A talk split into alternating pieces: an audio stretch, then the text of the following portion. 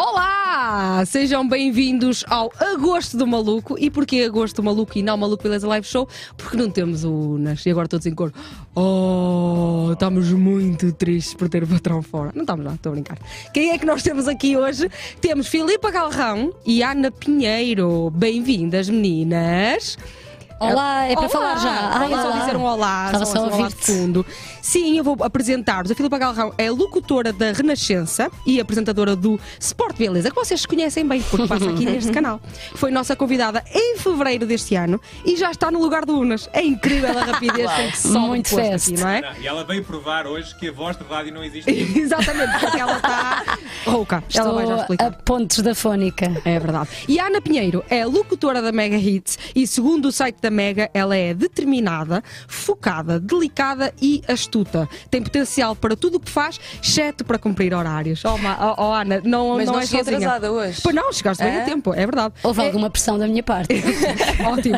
É organizada, tranquila, sempre com sono e riso fácil. Eh, Coisas que todos nós temos, não é? No nosso dia a dia. É muito assertiva, coerente, autêntica e pura. Tem um Instagram lindo e uma barriga de meter inveja. Igualmente linda, é verdade. É, é o agosto do maluco com estas duas belezas. E encontrei Oh, esta pá. fotografia que, pelos vistos, tem história. Tem história Que é a porque nossa melhor fotografia. foi na despedida de solteira de Ana Pinheiro. Mas eu não estava, eu sei que parece que estou a anunciar a gravidez da Ana. Parece. Mas não, eu estava simplesmente a realmente querer abriu a reforçar que ela era a bride. Mas pôs a mão um bocadinho de baixo demais. Está um bocado abaixo. Desculpem. Belíssima Bride. E as pessoas que estão a ver este programa hoje podem eh, fazer perguntas às nossas convidadas. E como é que Ah. fazem isso? Vão a patreon.com/barra maluco beleza podcast. É esse o sítio espetacular onde vocês fazem as, as perguntinhas e elas vão responder a tudo. Já sabem que por um euro fazem perguntas às convidadas, por 13 euros têm este livro que eu aconselho muito, muito, muito. Aliás, ainda temos aqui um armário. É só porque assim, eu vou dizer sempre isto: nós temos armários cheios de livros aqui.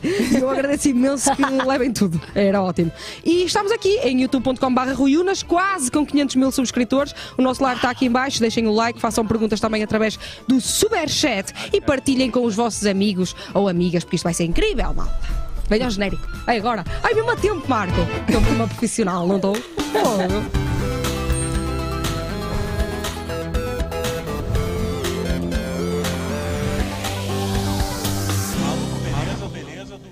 Ai meu Deus, estou nervosa. Estás? Tu, é, estamos com a Ana Pinheiro, Ana Olá. só, ela não, é, não tem outro nome, é só Ana, como é Capicua, não é? Ana só, assim, só. É Ana só. Ah, eu estou nervosa porque eu, eu estou habituada a entrevistar e não a ser entrevistada, como sabes, mas estou a entrevistar uma pessoa que conheço bem, acho eu, Uma amiga. uma amiga. E não gostas de Não, eu, eu gosto de conversar com amigas, de entrevistar, se calhar nem tanto, e se calhar há coisas que te vou perguntar que eventualmente sei a resposta, mas eu acho que as pessoas merecem mesmo conhecer-te. Quando eu recebi o convite para estar aqui nesta ilustre cadeira, hum, eu pensei: quem é que eu vou entrevistar? Um músico, um jogador de futebol, um ator, um especialista em não sei quê. Pá, não, eu vou entrevistar uma pessoa que seja minha pessoa, que eu conheço bem e que eu acho que as pessoas merecem conhecer também, que seja inspiradora. Eu acho que estamos a precisar de pessoas inspiradoras nos dias que correm. Ah, isto não vai ser o alta definição, ok? Até porque a Ana não vai chorar, porque eu não tenho ah, esse talento para fazer chorar as pessoas. Acho Não eu. sei, não dividem do talento a Filipa. Ah, mas não para fazer chorar, não. Quero falar de rádio. Ah, já que somos as duas ah, expertos na matéria, vá aproveitar para falar de rádio contigo também, porque já não fazemos rádio juntas, se calhar há dois anos, para aí Há muito tempo já. quando eu saí da Mega, ah, e porque temos também ideias de rádio que são parecidas, mas que partem de sítios diferentes, não é? Eu já estou nisto há mais tempo, tu estás agora a surfar a crista. Tu já és da velha guarda. Sim, tu- eu já sou antiga, já sou velha, podes dizer. Velha Não. mesmo. E tu estás a surfar a, a crista da onda radiofónica agora, eu sinto. Um, e depois quero também cruzar a rádio com, com outro, outro dos teus papéis, que é aquele nome lindo. O influencing, As redes sociais. as redes sociais e o papel eh, que elas têm também na própria rádio. E tu tens um papel muito importante na própria Mega, na- no trabalho que tu fazes na Mega, n- no meio digital. Portanto, o cruzamento um meio tradicional com o digital, a importância que isso tem também na rádio nos dias de hoje. E no fundo, eh, para onde vamos, para onde caminhamos, para onde caminham os nossos ouvidos. Se têm perguntas sobre a rádio, aproveitem, se calhar É agora as, o momento. as pessoas certas para vos responder neste momento, ah, até para conhecermos mais o percurso da Ana, como é que ela entrou, como é que se entra para a rádio, que é a coisa que mais pessoas me perguntam a ti, se calhar a, A ti mim também. também, sim. Sim, como é que Sempre que eu faço um QA no Instagram, essas perguntas estão sempre lá. Um E podem fazer, não é mesmo? Sim, e, e perguntam muito que curso é que eu tenho que tirar? E eu fico sempre, não há um curso que te ensine. Não há uma resposta não certa. Há. E, não há um curso que te ensine, tu só aprendes. Eu, pelo menos, só aprendi, e acho tu também, quando chegaste Uhum. à rádio. O que acaba por ser muito, muito ingrato, não é? E quero também desmistificar-te no meio disto tudo, desmistificar a Ana das redes Então. sociais, que é perfeita. Mas Sou. és perfeita. eh, Vendes, não vendes, porque eu sei que não é, não é banha da cobra, uma ideia de perfeição ou uma vida idílica, eu diria mesmo. Não sei se porque. Quer dizer, eu sei, mas as pessoas lá em casa não sabem. Que, que- que é um percurso natural, que foi uma coisa muito natural que tu fizeste, Uhum. também fruto da tua educação e, de- e de- da tua cabecinha.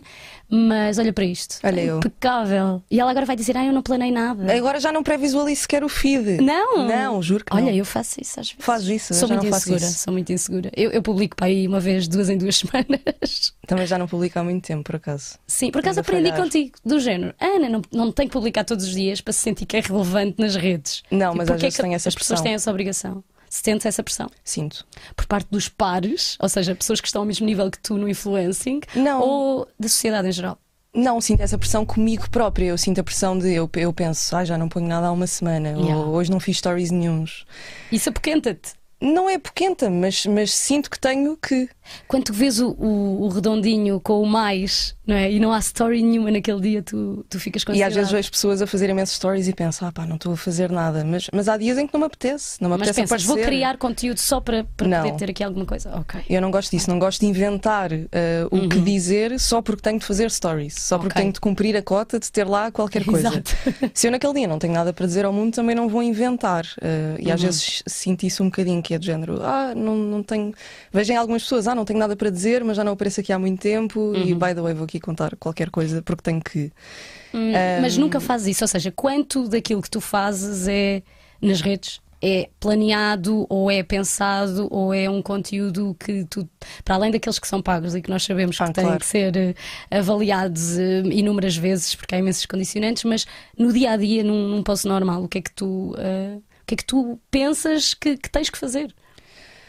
Não sei, eu acho que, acho que já é uma coisa que eu estou tão habituada que já, já não é super planeada no sentido de eu pensar que estou a planear. Acho que já está um bocadinho dentro do meu da minha ADN. rotina. E do teu ADN? Do meu ADN, se calhar. Porque eu vi uma entrevista tua em que dizias que tu sempre adoraste partilhar. Tu levaste Sim. um CD para a escola. Opa, que vergonha. para mostrar as Temos tuas fotografias das férias da isso. Disney. Isso é não, mas isso é incrível e demonstra realmente que é genuíno o teu interesse na partilha. Sim, eu sempre adorei tirar fotografias, sempre gostei de partilhar com os meus amigos, lá está.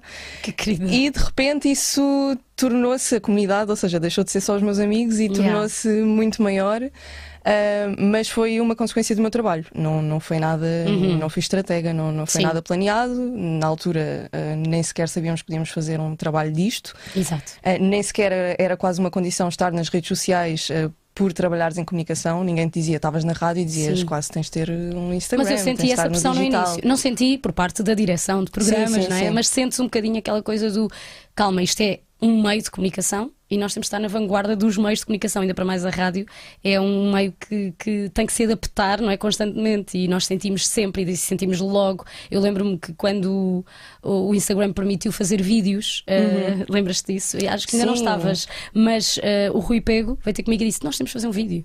Não interessa sobre quê. E então somos só nós. Isto já dá para fazer Já vídeos. yeah! Não, e na altura que dava, ah, em que surgiu o Periscope, que acho que foi o Ai, primeiro em que dava para fazer lives. Sim. E nós de repente temos de adaptar esta nova Temos ferramenta que fazer àquilo que entrevistas, exato, através de Periscope. E é entretanto, sempre esse o desafio. Sim, sim. na rádio. Agora, ah, por exemplo, eu, como Ana Pi, ainda não me consegui adaptar, por exemplo, ao TikTok. Sim, então, não é nem natural para mim e, e às vezes sinto um bocado a pressão. Tenho de estar, ah, na pronto, tenho de estar a acompanhar um o bocadinho Target as tendências e o target. está no TikTok. Um, mas, como Ana Pinheiro, se não estou tão natural numa plataforma ou a fazer um tipo de conteúdo, não faço. Uh, mas não gosto de inventar, uh, ou seja, essa obrigação tenho de inventar alguma coisa para dizer só porque tenho de fazer stories neste dia. Se não tenho nada para dizer, Não não, faço. Mas no outro dia aconteceu uma coisa engraçada que foi: eu não fiz stories durante 24 horas, loucura, não existi no mundo digital durante 24 horas e o meu pai mandou uma mensagem Estás por bem? WhatsApp a perguntar se estava tudo bem. Sim. Filha, não fizeste stories hoje, fiquei a pensar se está tudo bem. E já te aconteceu, porque me aconteceu recentemente, uh, uh, tu fazeres isso, teres esse tipo de atitude com influencers que segues. Esta Uhum. rapariga não publica nada há uma semana. Será que aconteceu alguma coisa com o filho dela? Será que está doente? Será que tu começas a pensar? Esta Yeah. pessoa não, não aparece aqui, algo na vida dela offline não está bem. Às vezes nas grávidas eu não é penso. necessariamente verdade. Pariu. Certeza que pariu, vai Sim. aparecer a fotografia da, da As grávidas criança. sofrem imenso no Instagram porque. Eh, há uma coisa, Ah, eu vou-te dizer, quando estiveres grávida, não estás, houve pessoas Não que estou. acharam que ela vinha cá fazer o anúncio, não. Ahm, quando estiveres, não digas nunca a data prevista do parto. Porque há seguidoras que vão decorar, que vão anotar e que vão chatear-te nesse dia ou nos dias antes do género, está quase, vai-me dar a lua, vai nascer aqui. Oh. E a tua ansiedade, que já é natural em qualquer grávida, vai aumentar. Ou se não publicares nada, se calhar as pessoas acham que se passa alguma coisa de errado com a gravidez. Sim, sim, assim. qualquer coisa. Lá está, tu achas que a pessoa não está no digital é porque na vida real também se passa alguma coisa. Mas às vezes eu é transponho isso para mim e eu penso, por- por exemplo, agora penso, não tenho nada para publicar, não ponho nada desde sexta-feira, mas às vezes penso, ninguém vai sentir falta. As pessoas estão Sou a... só Ana Pi. Sim, as pessoas estão a seguir eh, tanta gente. Claro. Quem é que vai reparar que eu não ponho uma fotografia há uma semana? Isso é uma pressão comigo mesmo. Sim. Mas é uma Mais pressão ninguém. autoimposta que, que surge no decorrer de, de tudo o resto né, que nós Sim. vivemos nas redes. Eu quero ir ao início, Ana. Ok. Ahm, antes de, de falar um bocadinho também de- do lado mais pessoal e disto da tua vida idílica ou perfeita, que é porque rádio quando tu ias para a medicina? Porque tu ias mesmo, não era só eu quero ser médica, não era só eu até tenho boas notas para a medicina, é eu vou para a medicina e inscreveste mesmo ou nem sequer eh, Não cheguei a inscrever-me, mas desisti tinhas na a nota para fase de candidaturas. E tinhas média para isso? Tinha média para isso, não em Lisboa, tinha de ir para Coimbra. Ok.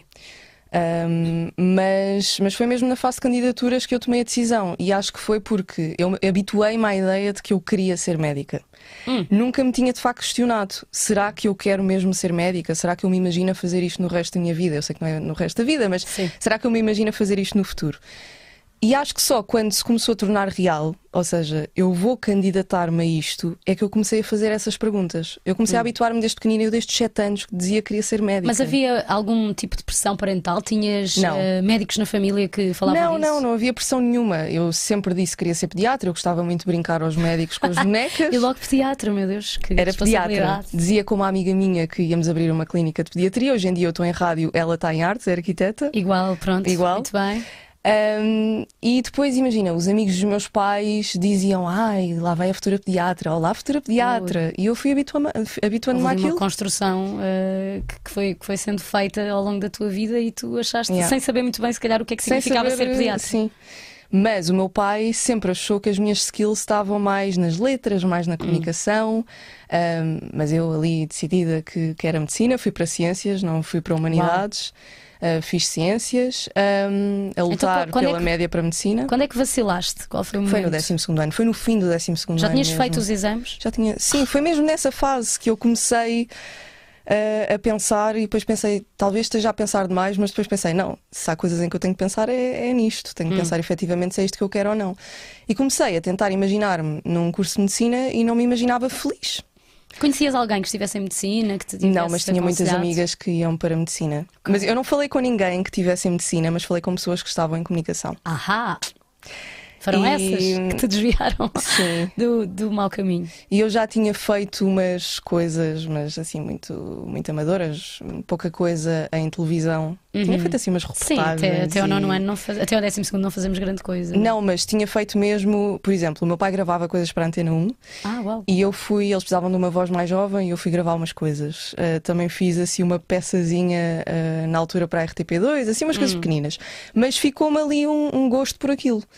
Um, e na altura comecei a pôr as coisas em perspectiva e, e pensei, não, se calhar eu quero mesmo é seguir isto. E depois pensei, vou candidatar-me a comunicação. Uhum.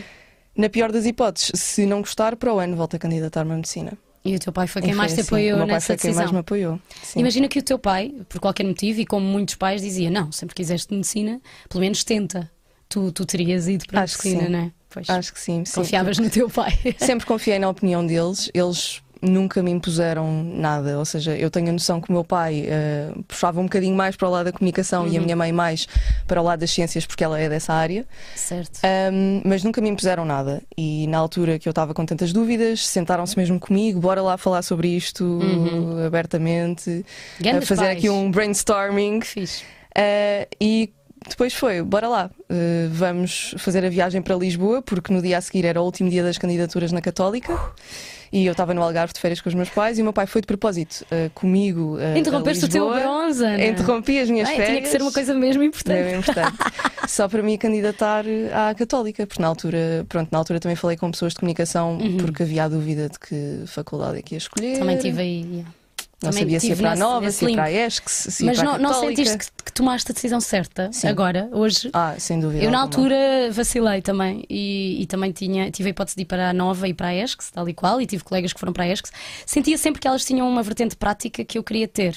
Que depois acabámos por ter no terceiro ano com as comunicações radiofónicas e televisivas, mas não era tanto como não eles tinham lá. É um politécnico que tem muito mais uh, essa vertente. Mas depois, na altura de arranjar emprego, pesou. Isso foi o que eu senti. Eu, eu tenho completa noção. E eu acho que isso também deve ser pensado. Eu não sei como é que é hoje em dia, mas na altura isso pesava imenso. Sim, e eu tenho noção que eu estou na Mega por mérito, mas eh, a faculdade em que eu estudei também foi uma porta de entrada. Sim, havia boas referências, nós, os professores, muitos também estão no mesmo, uh, no mesmo grupo de rádio e isso acaba por. Por eles Também me conheciam uns com os já. outros, não é? Olha, esta foi, foi para o aluno, ou fez Sim, alguns bem. já tinham sido meus professores, se calhar Claro. conheciam-me, ao passo não conheciam Sim. outros candidatos, e isso joga sempre a teu favor. E Claro. portanto também não tenho a ilusão de que foi 100% mérito, percebes? Nunca é 100% de Nunca mérito. é. Há sempre algo, ou timing, ou a sorte. é, sim. Ahm, Mas a sorte dá muito trabalho e constrói-se. pimbas. É isto que eu costumo dizer. Vamos pôr esta aqui assim em quote, assim na parede, vamos por ali. Ahm, tu achavas que eras ótima quando começaste? Ai, achava. Como é que é possível ser tão estranho? Eu demorei dois anos a achar que era mais ou menos. Mas ainda bem que tu tinhas essa consciência, Epá, não, se calhar. se- E se calhar talvez. até eras melhor do que aquilo que Cresci, achavas. cresci bastante, mas como é que é possível? Porque rádio é uma coisa que tu achas que é só chegar, abrir o microfone, é? Ou- ou alguém que esteja de fora acha isso, mas a primeira vez que fazes, tu percebes logo que não é só isso. Como é que tu achaste que era ótimo? Eras ótimo, o que é que te dava a entender? Acho que foi porque Foi por na faculdade. casting? Não, acho que foi porque na faculdade supostamente safava-me bem. Na cadeira de comunicação radiofónica, supostamente safava- safava-me bem. Uhum. Tinha boas notas, os professores davam bom feedback e eu achei, sei fazer rádio. Sou muito boa nisto. E que é estranho, porque eu sou uma pessoa extremamente insegura. Uhum. Então agora olho para trás e penso: como é que eu estava cheia de moral a achar que sabia fazer isto muito bem quando eu sou uma pessoa extremamente insegura? Se calhar hoje em dia. lado, foi isso que se calhar fez com que fosse ao casting sem Se medo. calhar sim. Não, não fui sem medos. Foste com medos. Fui cheia de medos. Hum. E eu sou uma pessoa que, que fico nervosa e que não gosto de me colocar em situações que são desconfortáveis para mim. Ah. Então, ao máximo, tento escapar-me delas, mas existem aquelas que depois eu penso, não é? Racionalizo e penso, ok, eu não posso escapar-me desta situação, não há como evitar, porque senão eu vou toda a vida pensar, não fui. Ah, e então eu luto contra a minha vontade, que era Uhum. não ir, ahm, e coloco-me naquela situação que é desconfortável para mim, mas que sei que não posso dizer que não. Uhum. Ahm, mas fui cheia de medo, cheia de nervos, aos vómitos. Ai meu Deus! Mesmo, porque a pessoa eu- que tem vontade de vomitar quando está Eu, nervosa. quando fico nervosa, fico com Eu vontade, não, fico eu, mal eu disposta. fico, não consigo comer e não como mesmo. Eh, Exemplo disso é sempre que ando de avião, não consigo, não consigo, e depois como um boi quando acaba e estou super relaxada e bem, foi bem da fixe, mas enquanto lá estou, não dá. Ahm, e o meu casting de rádio, mas o meu casting de rádio eu fui, fui sem medos, confesso. Foste sem medos, Fui não é? sem pressão a achar que aquilo não ia dar em nada e foi uma amiga minha que me disse: vai, não sei o que, experimenta. Eu tinha feito o casting para a MTV e pensei: ai, vou também a este, não é? Aquela altura estás no último ano do curso e pensas: vou a todas. Vou a tudo. Vou a todas, logo se vê, se calhar até me chamam para alguma coisa e depois fui chamada, mas sim, eu ia, ia descontraída. Eu não, eu pensei imensas vezes se eu ia ou não. Eu estava a tentar arranjar desculpas para, não ir. Ai, deixa eu ver, se Repara, calhar tenho que mas ir eu achei que não sol. valia mesmo a pena. Sim. Fiquei muito surpreendida valeu. quando valeu. Valeu e foste minha estagiária e do Rui. E a primeira coisa ah, que eu me lembro. Fui a tu já, vossa baby. tu já sabes o que é que eu Não vou dizer, sei. quase de certeza. Eu não Ah, é a estava... minha roupa? Não. Não. Ela chocada, a minha roupa. Quando eu estava de férias, quando Pois se estavas. soube quem, quem tinha ganhado o casting, tu e a Catarina Palma. E que iam estagiar para mim e para o Rui na tarde, isto para contextualizar. Para quem não, não acompanhou, em 2013, 14. Ah, Mais. eu entrei há sete anos, portanto. 14, de- foi com o ano em que eu 2014. casei. E eu estava de férias na altura e o Rui liga-me a dizer quem é que tinha ganhado. E ele disse: E ele odiou-me na altura. ele sei. disse: ganhou ah, uma Ana e uma Catarina. Ah, uma Catarina hum, engraçada, lá lá lá. Agora a Ana, Filipa, ela, vou-te descrever. Ela toca piano, anda a cavalo e usa socas. Por isso é que eu sabia que ias falar da roupa. Eram as socas só. Porque o Rui, quando, quando viu as minhas chocas, julgou-me logo. Yeah, Ele Odiou-me. assim, mas que beta que nos vai calhar. E eu pensar, yeah, Mas eu só Rui tive também. noção que o Rui me odiou mais tarde. Mas não é um Na altura ódio. não tive é aquela noção. primeira impressão É aquela primeira e que eu impressão. não tive. Uh, tive através dele, mas não tive. Depois começámos a trabalhar e, e foste excepcional. Uh, Foste, foste boa desde, desde o início, a verdade é essa. E, e acho que até tens essa consciência. Porque também eras muito hum, atenta e ouvias muito. E isso é meio caminho andado para seres boa porque aprendes, não é? E, Claro. e não é suposto ir para ali a saber tudo. E foste boa aluna. Fui boa como aluna. sempre foste, não é? E a Oh, Filipa, a Filipa é uma professora querida, mas é daquelas professoras que quando que mete medo, mete é? respeito. Sim. tu sabes que se falhares, levas aquele olhar mauzão que ficas no sítio. Aliás, eu eu não sei já, se funciona eh, atualmente. eu já te contei que eu até tenho um episódio que acho que me ficou como trauma. Ai meu Deus. Que eu lembro-me perfeitamente como se fosse hoje, que eu estava a escrever para vocês e tu Hum. Sim. estavas a tentar interpretar o texto que ias fazer, o meu texto, e de repente estás a ler o texto e dizes: Podes dizer, não Isto não é rádio. Eu, na minha cadeira, porque eu estava no estúdio a assistir a Sim. vocês a fazerem, a interpretarem interpretar os o teu textos, texto. o meu texto que eu tinha escrito, e eu fiquei tipo, ai, não sei escrever para rádio. Porque para quem não sabe, a primeira coisa que fazemos em rádio é produção. E produção implica escrever textos que são textos de rádio. É, é, é quase como um improviso escrito. E, e tem técnicas que Tem vocês técnicas, aprenderam, sim. mas que depois acabas por dar um cunho pessoal, não é? Claro. Mas no início não há ninguém que escreva um texto para rádio perfeito, até porque a pessoa que o vai ler não é a pessoa que o escreveu. Logo à partida, isso agora não acontece, não é? Tu escreves para ti, eu escrevo Não, para mas mim. mesmo quando escrevo para outras pessoas, hoje em dia já Tu consigo adaptas, ouvir sim. as pessoas na minha Claro. cabeça.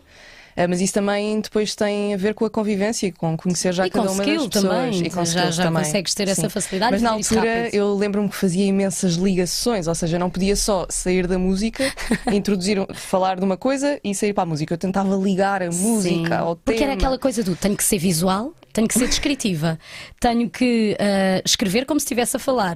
Ao mesmo tempo. Imensas regras. Muitas regras. Ao mesmo tempo tenho que cumprir um timing que é aquele timing em que o artista ainda não começou a cantar. Eu São sei que na altura tu coisas. disseste isto não é rádio. Eu. E tiveste que refazer o texto ou fiz eu depois eh, de improviso? Te acho que fizeste tudo de improviso, Yeah, sim, mas, sim. eu- mas depois ensinaste-me como é que se fazia, porque é que aquilo Claro. estava mal, obviamente. Mas Ainda eu bem, assustei-me. né? Eu assustei-me.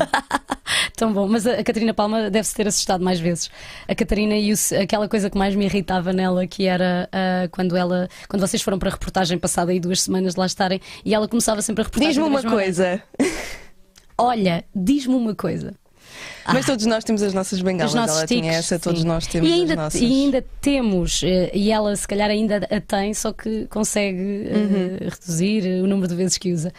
Ahm, tu não, como eu estava a di- a dizer, rádio não é só eh, falar ao microfone, tu não estás só a falar ao, micro- ao microfone, eu acho que hoje em dia as novas gerações já têm também um bocado essa noção, porque nós mostramos muito daquilo que Do é os backstage. bastidores, eh, o backstage da rádio.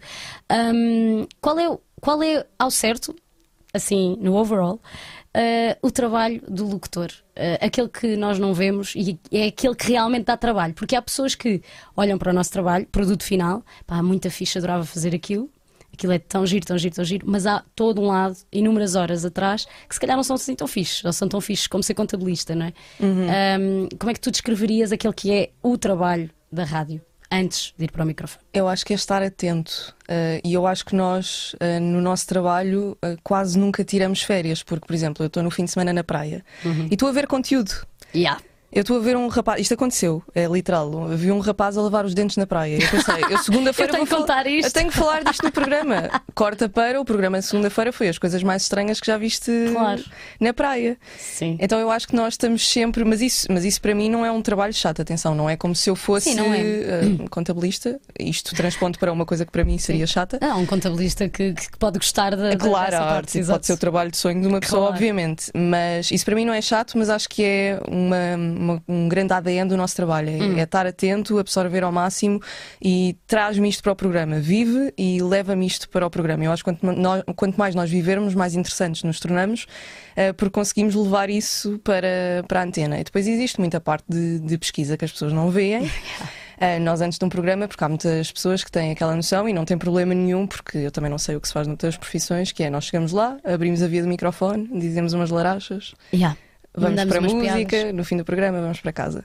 E antes do programa existe todo um trabalho de preparação do programa, em que nós uh, pesquisamos. É o chamado show prep, que é a preparação do show. Exato. E, e em que nós pesquisamos o que é que está na ordem do dia, quais é que são, hoje em dia, quais é que são as tendências do Twitter, o que é que Pois, está toda a gente caso, a um falar. como a Mega, tal e qual. Por exemplo, hoje, se a Jennifer Aniston e o David Schwimmer estão mesmo de casa ou Epá, eu não. não faço ideia do que estás a falar. Estás a? Friends. Eu sei. Ah, pois eu nunca vi Friends. A Rachel e o Ross. Ah, mas na vida de real? Na vida real. Oh, foi, Há foi a- rumores. a, última série que os juntou. Eu sei algumas coisas. Sim, vá. sim. Ok. ok. Consta que eles se aproximaram depois da reunion de Oh, Friends. Acho querido. Acho querido agora passarem velhice juntos. Pronto, e nós temos de estar sempre atentos a estes, a estas coisas que se estão a passar e que tocam o nosso target, não é? Depois. Yeah. depende um bocadinho de rádio para rádio os Sim. assuntos. É isso. Temos de filtrar. Amanhã vou falar dos filhos do meio. Porque amanhã é o dia do filho do meio, então temos mães eh, com três filhos. Mas se calhar eu também falaria do Sim, filho mas do numa meio. perspectiva diferente. na Se calhar, perspectiva dos do filho, irmãos. ou na perspectiva do filho, Exatamente. tal e qual. Olha, entretanto, estão aqui a falar no chat. Ah, Ah. Hum, pois é quase que me esqueci que havia um chat e agora, se calhar, Venham perguntas. temos perguntas complicadas para a Ana.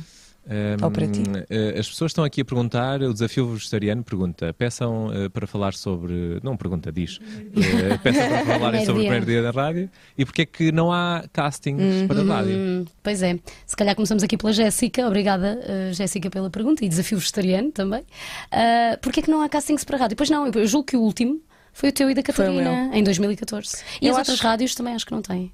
Eu acho que é uma questão de oportunidade, hum, não é? Feito no digital, não é? Acham que, que tem muito a ver com. Eu sinto um bocado É isso, tanto para tu. É, eu acho que é um bocado isso. Ui, Não pergunta é só- sensível. não Achas é que agora só vão buscar os influencers e já não fazem castings? Não é Ana? só porque posso dar aqui uma, uma coisa que se calhar pode ser uma, uma esperança para quem está a ouvir. eh, E não é influencer. E não é influencer e tirou um curso de comunicação. A última pessoa que a Mega foi buscar tirou um curso de comunicação social e cultural, que é a Inês Nogueira. Um, e Na agora também, também. temos, aliás, não, não é a última, porque agora temos a mais recente contratação, que é a Inês Bento, que tirou o curso na ESCS. Ah, eh, E que é mesmo mais recente contratação. que era produtora da RFM. Exatamente, que está só para aí há duas semanas connosco, ou há três semanas. Sim. A Inês Nogueira também fez o curso de comunicação na Católica, ou seja, não é preciso ser influencer hoje em dia para ir para a rádio ou para ir para a televisão, mas obviamente que eu acho que as regras do jogo estão a mudar e o game está a mudar um bocadinho e, E, cada vez e há mais muitas regras iguais. Agora que falas em regras, há regras eh, para o influencing que são as, as mesmas Sim. regras para,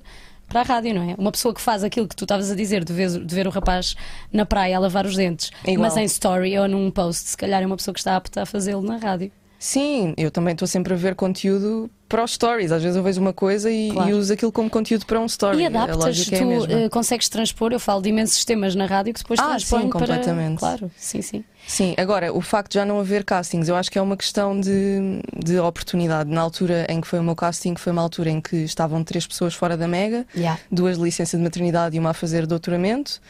Ah, e então ah, havia a necessidade. Foi uma medida de- desesperada o casting. Não, mas eh, aquilo- eu estava lá, não é? E sim, lembro-me dessa fase. Eu acho que tem muito a ver com. É, são precisas pessoas com aquelas características E específicas. são timings. é. Mas sim, na altura não havia as redes sociais, agora se calhar.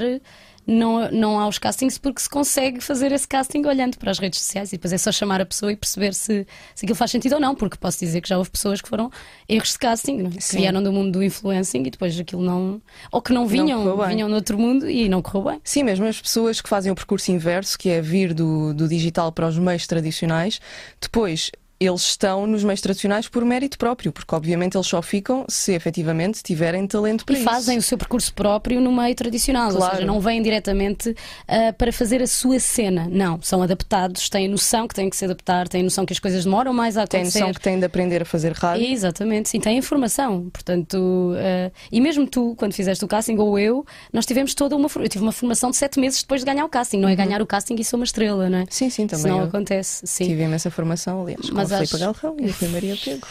e não só. E é onde te tratei sempre tão bem.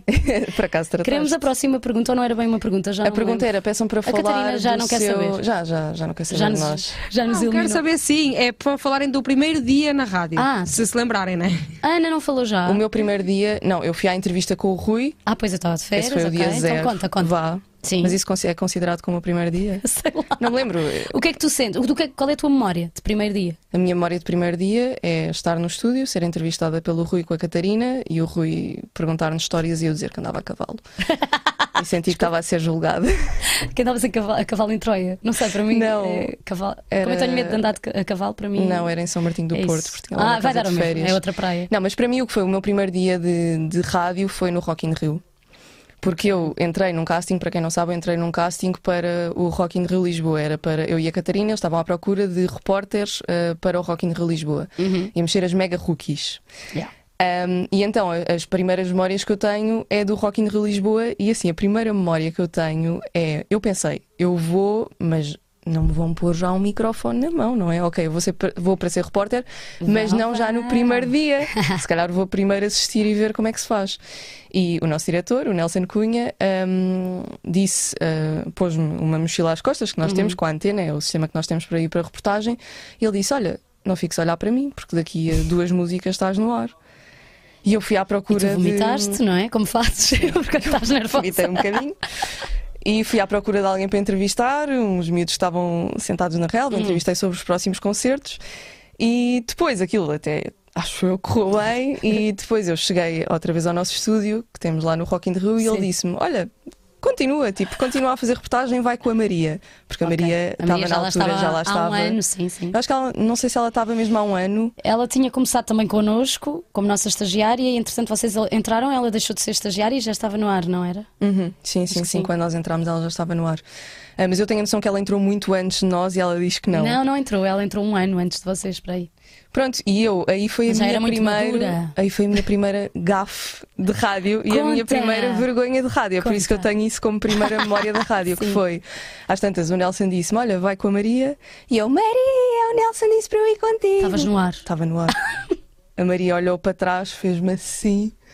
Estás no ar. E eu, na altura, disse qualquer coisa, não me perguntes o que é que eu disse. Eu acho que quando é, é quando nós acionamos o nosso piloto automático E desbobinamos tudo. e desbobinamos cabeça, tudo. Certo? Eu não faço ideia o que é que disse na altura, mas a Maria disse que eu safei muito bem.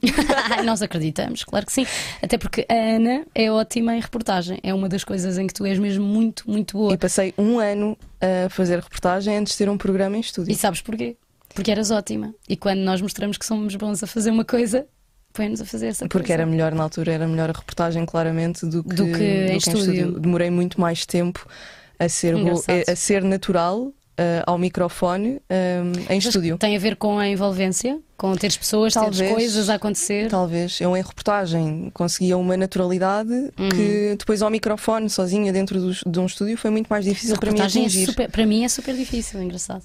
O meu lado tímido hum, fica muito constrangido com a reportagem. Mas acho que foi, foi Não logo mais muita natural. lata. Foi logo mais natural para mim. Yeah. Falar com pessoas. Que engraçado. era- Porque há disso. muito aquela ideia de que a pessoa é repórter e depois vai para o estúdio, tipo evolução. E não é, são trabalhos é. diferentes e ambos com, E eu com muita adoro- exigência e, Adoro as duas coisas. e é precisar de muita competência. E ainda bem, por isso é que tu és o 360 da rádio, é? Mas eu acho que fiquei na Mega pela minha polivalência. Olha, e acho que é uma coisa muito importante hoje em dia para quem quer seguir comunicação. Sim, sim, sem dúvida, desculpa. Portanto, Filipa, Filipa. como gerir uma carreira com a maternidade? Alguma dica? Joana Gomes, que deve ter uma carreira de atleta, parece. Pela fotografia. Obrigada. Joana. Ah, o que é que eu vou responder a isto?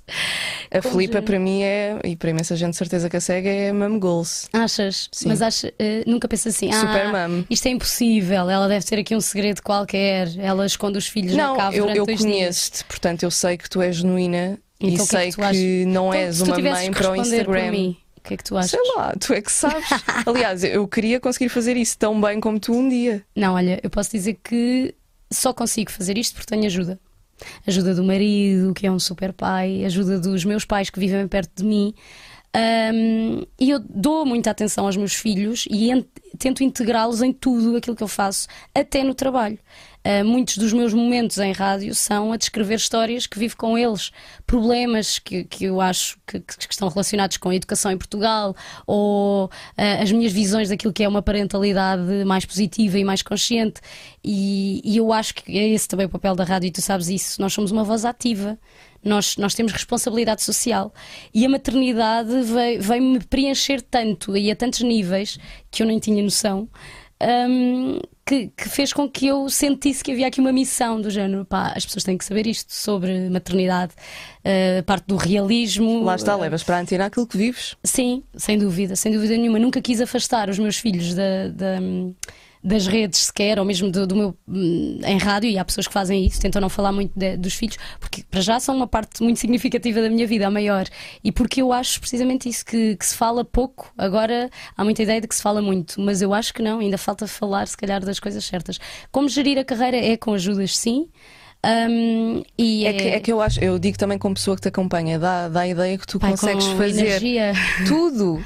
Eu Con- tento, Parece eu que o teu tento. dia tem tantas horas como Mas o dia da Beyoncé. Pronto, e tem. Que são mais do que 24 não, horas não, não. para Mas mim. a- o que é que a Beyoncé tem? A Beyoncé tem uma data de privilégios que eu e tu temos, que é pais eh, perto de nós, pessoas disponíveis para ajudar. Eu acho que a Beyoncé tem um bocadinho mais. Assim, Muito dinheiro. dinheiro. Eu pensava que ele ia dizer tipo body.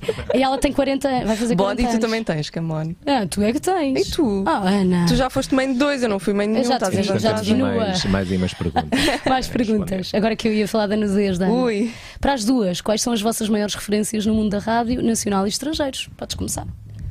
Olha, hum, no Nacional, eh, parece um bocado clichê, mas a minha maior referência sempre foi a Filipa. Opa! Isto, eu, eu nem a trouxe cá para isto nem nada. Mas é verdade, a Filipa sempre foi um role model para mim e se calhar também. Eu já te ouvia antes de, de ir para a Mega, Ok.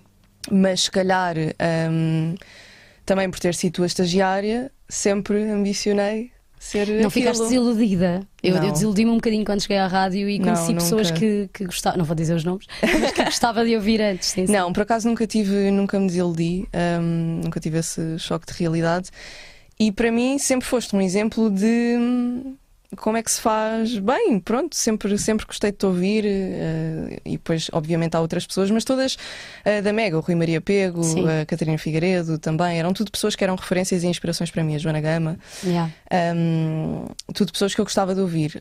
Um, portanto, acho que as minhas maiores referências, também porque foi onde eu cresci, onde eu fiz Sim, o meu estão na percurso, Mega. estão na Mega. Uh, estrangeiros, uh, eu gosto muito da Annie, que É agora eu. saiu da BBC Radio Sim, One. Annie Mac. Sim. Mac Manaus. E depois não tenho assim uma referência. Também, sem dúvida. Só que lá está, são gigantescos. Como não é? entrevistador, Eles como comunicador. são, eles são a rádio. Eles Ah, são. ah, eles são o sítio onde estão, tanto que os anos já nem são precisa de rádio, né? Tem Júlio plataforma. Isidro e a nossa. Sim, tu, di- ou o António Sala. O não é? nosso António Essas Sala, pessoas são a dúvida. rádio e, e eu, não sei se.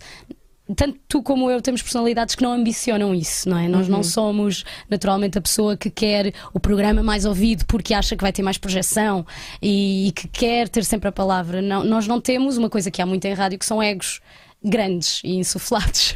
Sim. Porque é natural, tu tens isto à tua frente, tu queres, ah, queres palco. Ah, e nós não somos tanto assim. E eu às vezes até tenho medo de E ambicionar ou é sonhar de menos, sabes? Ah, sim, eu percebo, eu Porque sou igual. perguntam-me, mas qual é, mais ambiciosa. qual é que é o teu sonho? E depois disto, e eu sei lá, eu, tô, tô a- tô a viver- eu vivo mesmo muito dia a dia e não tenho tipo. e estás a viver o sonho agora. É como eu, eu concretizei o meu sonho de rádio, que era o meu sonho de infância, aos 20. Que é o sonho de tantas pessoas. Exato, eu sinto-me e tenho noção do meu privilégio diariamente.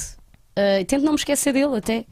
E eu acho que, pronto, somos diferentes. E há pessoas que precisam sempre de, de mais e mais e mais e estão sempre a pensar Isso é no próximo legítimo. passo. E E isso é acho isso super incrível. legítimo. E às vezes eu até penso se calhar devia ser mais assim porque se calhar acomodo-me. Não, eu acho tô que sim, as bem. pessoas são diferentes e assim, ainda bem que somos. Imagina que estávamos todos eh, aqui a engalfinhar-nos eh, em cima uns dos outros porque tínhamos todos essa ideia. E se calhar isto vai responder à pergunta da maternidade, que é se calhar eu não sou tão ambiciosa na minha carreira do eh, ter que ter o programa mais ouvido ou ser uma estrela eh, e estou mais preocupada em ser se, calhar a estrela dos meus filhos, não sei. Então nunca repensaste a maternidade por achar que isso te ia tirar oportunidades Nunca, no, no trabalho. Nunca. Eu sempre achei que a maternidade me ia acrescentar, nunca me ia tirar coisas. Uhum. É, é claro que me dá trabalho, obviamente, que há dias que eu choro e há dias muito difíceis, mas suplantam-se pe- pelas coisas boas. Acho que me acrescenta e, e tenho pena a quem não acrescenta, e às vezes é por outros problemas, não é? Por vicissitudes da vida, que isso não aconteça a toda a gente, porque para mim a maternidade é uma coisa maravilhosa e acho que vais passar por ela e um dia depois a gente fala sobre isso. Às vezes eu digo à Filipa, mas conta-me as partes más também. Mas eu conto, eh, eu acho é que às vezes as pessoas contam as partes más de uma forma quase trágica e como se não houvesse solução. Se não há solução para a morte, para tudo o resto, tu Sim, consegues. eu penso, se os outros conseguem, eu também hei de conseguir. Claro que sim, sim, sim. Claro, não, não é nem sempre é um passeio no parque, mas muitas vezes até é um passeio no parque. Agora não tem segredos, não é? Não tem fórmulas, não, Não há, uma não há, técnica. porque pensa assim: os meus filhos são seres humanos. Claro. Ponto. Não é aquela não coisa há. do não vem com livro de Não instruções, é um uma robô pena. programado. Há ali coisas que podem ser mais ou menos previsíveis, mas isso é fixe, tu não sabes o que vai acontecer a seguir, é fixe. Eu gosto, pelo menos. Uh, não disse as minhas referências nacionais, mas acaba por ser também os meus, um, os, Os meus teus, colegas, ah. sim. A Ana Galvão, uh, eu adorava ouvir a, Jo- a Joana Cruz antes, antes de entrar na rádio. Uh, tem graça, mais, mais mulheres do que homens, era o, que, o que eu gostava mais de ouvir. Mas sim, é muito por aí. Um, que conselhos dão a quem tenha formação em comunicação, no nosso caso, e quer estagiar na rádio? Alguma abordagem que acha interessante é que mandar CV não chega, pois é. Recebo perguntas destas todos os dias e tu, É se calhar, verdade. também. Um, eu acho que mandar um CV, que não seja o típico CV Europass, um CV em vídeo, um CV em Reels. Com registros rádio. Sim. Por acaso, eu- o Sejam meu tinha criativos. registros, registros Tinha, daquilo que claro eu que fazia. tinha, fizeste. Mas sim, em vídeo, em áudio, uh, gravem um podcast. uh, Mas, tenham. mas é isso, não acham que vivemos num mundo em que as pessoas podem fazer a sua própria rádio? Já Sem temos dúvida, essas sim. ferramentas, essas ferramentas são super, estão super disponíveis, existem tutoriais para tudo e mais alguma coisa. Uhum. E depois sim, porque de facto estamos, eu acho que estamos a passar por uma época muito de empreendedorismo de- Uhum. individual, não é? E que depois as pessoas que vão vingando e que vão tendo experiência eh, nessa área acabam por migrar de facto para, para rádios. E não, e não falo só dos, inf- dos influencers, porque Sim, muitas sim, vezes, e há bocado, há bocado foi uma provocação, porque de facto há muitos influencers que, são, que estão só pelos números, porque conseguiram vingar em alguma área específica, e, mas, tal como a Ana disse, estão lá por, por, eh, por mérito têm que próprio, provar é? o seu- o seu Exatamente, mérito, é? têm que provar depois. Mas em, em todo o caso, eu sinto muito isso até na área de vídeo, que a malta pergunta-me, ah, como é que começa a fazer aquilo que tu fazes, como é que eu vou trabalhar para o Maluco Beleza?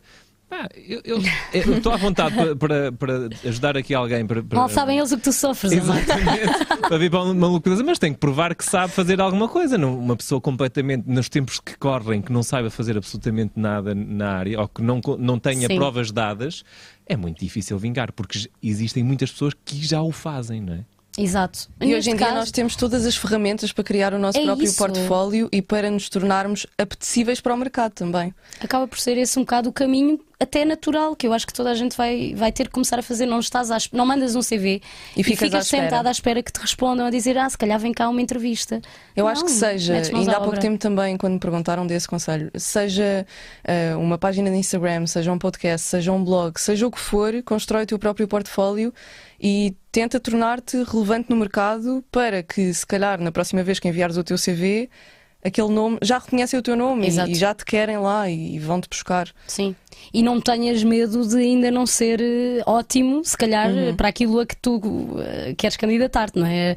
A Jéssica, se calhar não vais ser ótima só porque acabaste agora o curso, não é? A maioria das coisas nós vamos aprendê-las já no sítio. Sim, eu Mas não, eu aquilo não que tu era sabes- ótima. Eu, hoje em dia ouço o que eu fazia no início. Eu tenho vergonha Também eu. alheia. Eu penso, como assim? Esterismo máximo. me foram buscar, mas efetivamente, quando existe ali um, um potencial, as pessoas que, pronto, que avaliam esse potencial estão treinadas para o ver, mesmo quando nós achamos eh, que ainda Também não, eras um diamante em bruto. Não Era isso queria, que eu não queria ouvia. usar essa expressão, Filipe, eu não queria usar essa expressão. É que essa, tu és um diamante em bruto, eu sinto, eu só pensava, epá, isto vai ficar em bruto quantos anos? Exato. Não é tipo, piquem lá isso. Ai, e continuamos meu a picar. Deus. Sim, sim. Continuamos sempre a melhorar. Olha, só ler aqui a mensagem da Joana. Obrigada pelas dicas. Já mostrei ao meu marido a tua dica. Sou militar e atleta. Adoro o que faço. A maternidade nestas condições assusta, pois eu percebo. Eu acho que a maternidade assusta-se sempre, Sempre. independentemente do que tu faças. Parece que nunca é o momento perfeito. Não é? Nos nossos planeamentos, eh, nas nossas agendas. Para mim não está a ser nunca o momento perfeito, mas toda a gente me diz, nunca vai chegar Não vai momento. ser, Ana, não vai ser. Portanto, olha, go for it. Seguimos nós também. Ahm, se calhar vamos focar-nos aqui um bocadinho outra vez no, no papel do influenciador. Uhum. Ahm, a tal forma como tu geres o teu perfil, que tu dizes que não tens estratégia. Tu tens a vida perfeita, tu sentes isso e sentes que as pessoas que te seguem te dizem isso e sentem isso, ou não? Não sei, Eh, sinto um bocadinho isso, se calhar, na- no meu casamento, no meu relacionamento. É vou, vou aqui só fazer assim um pequeno resumo.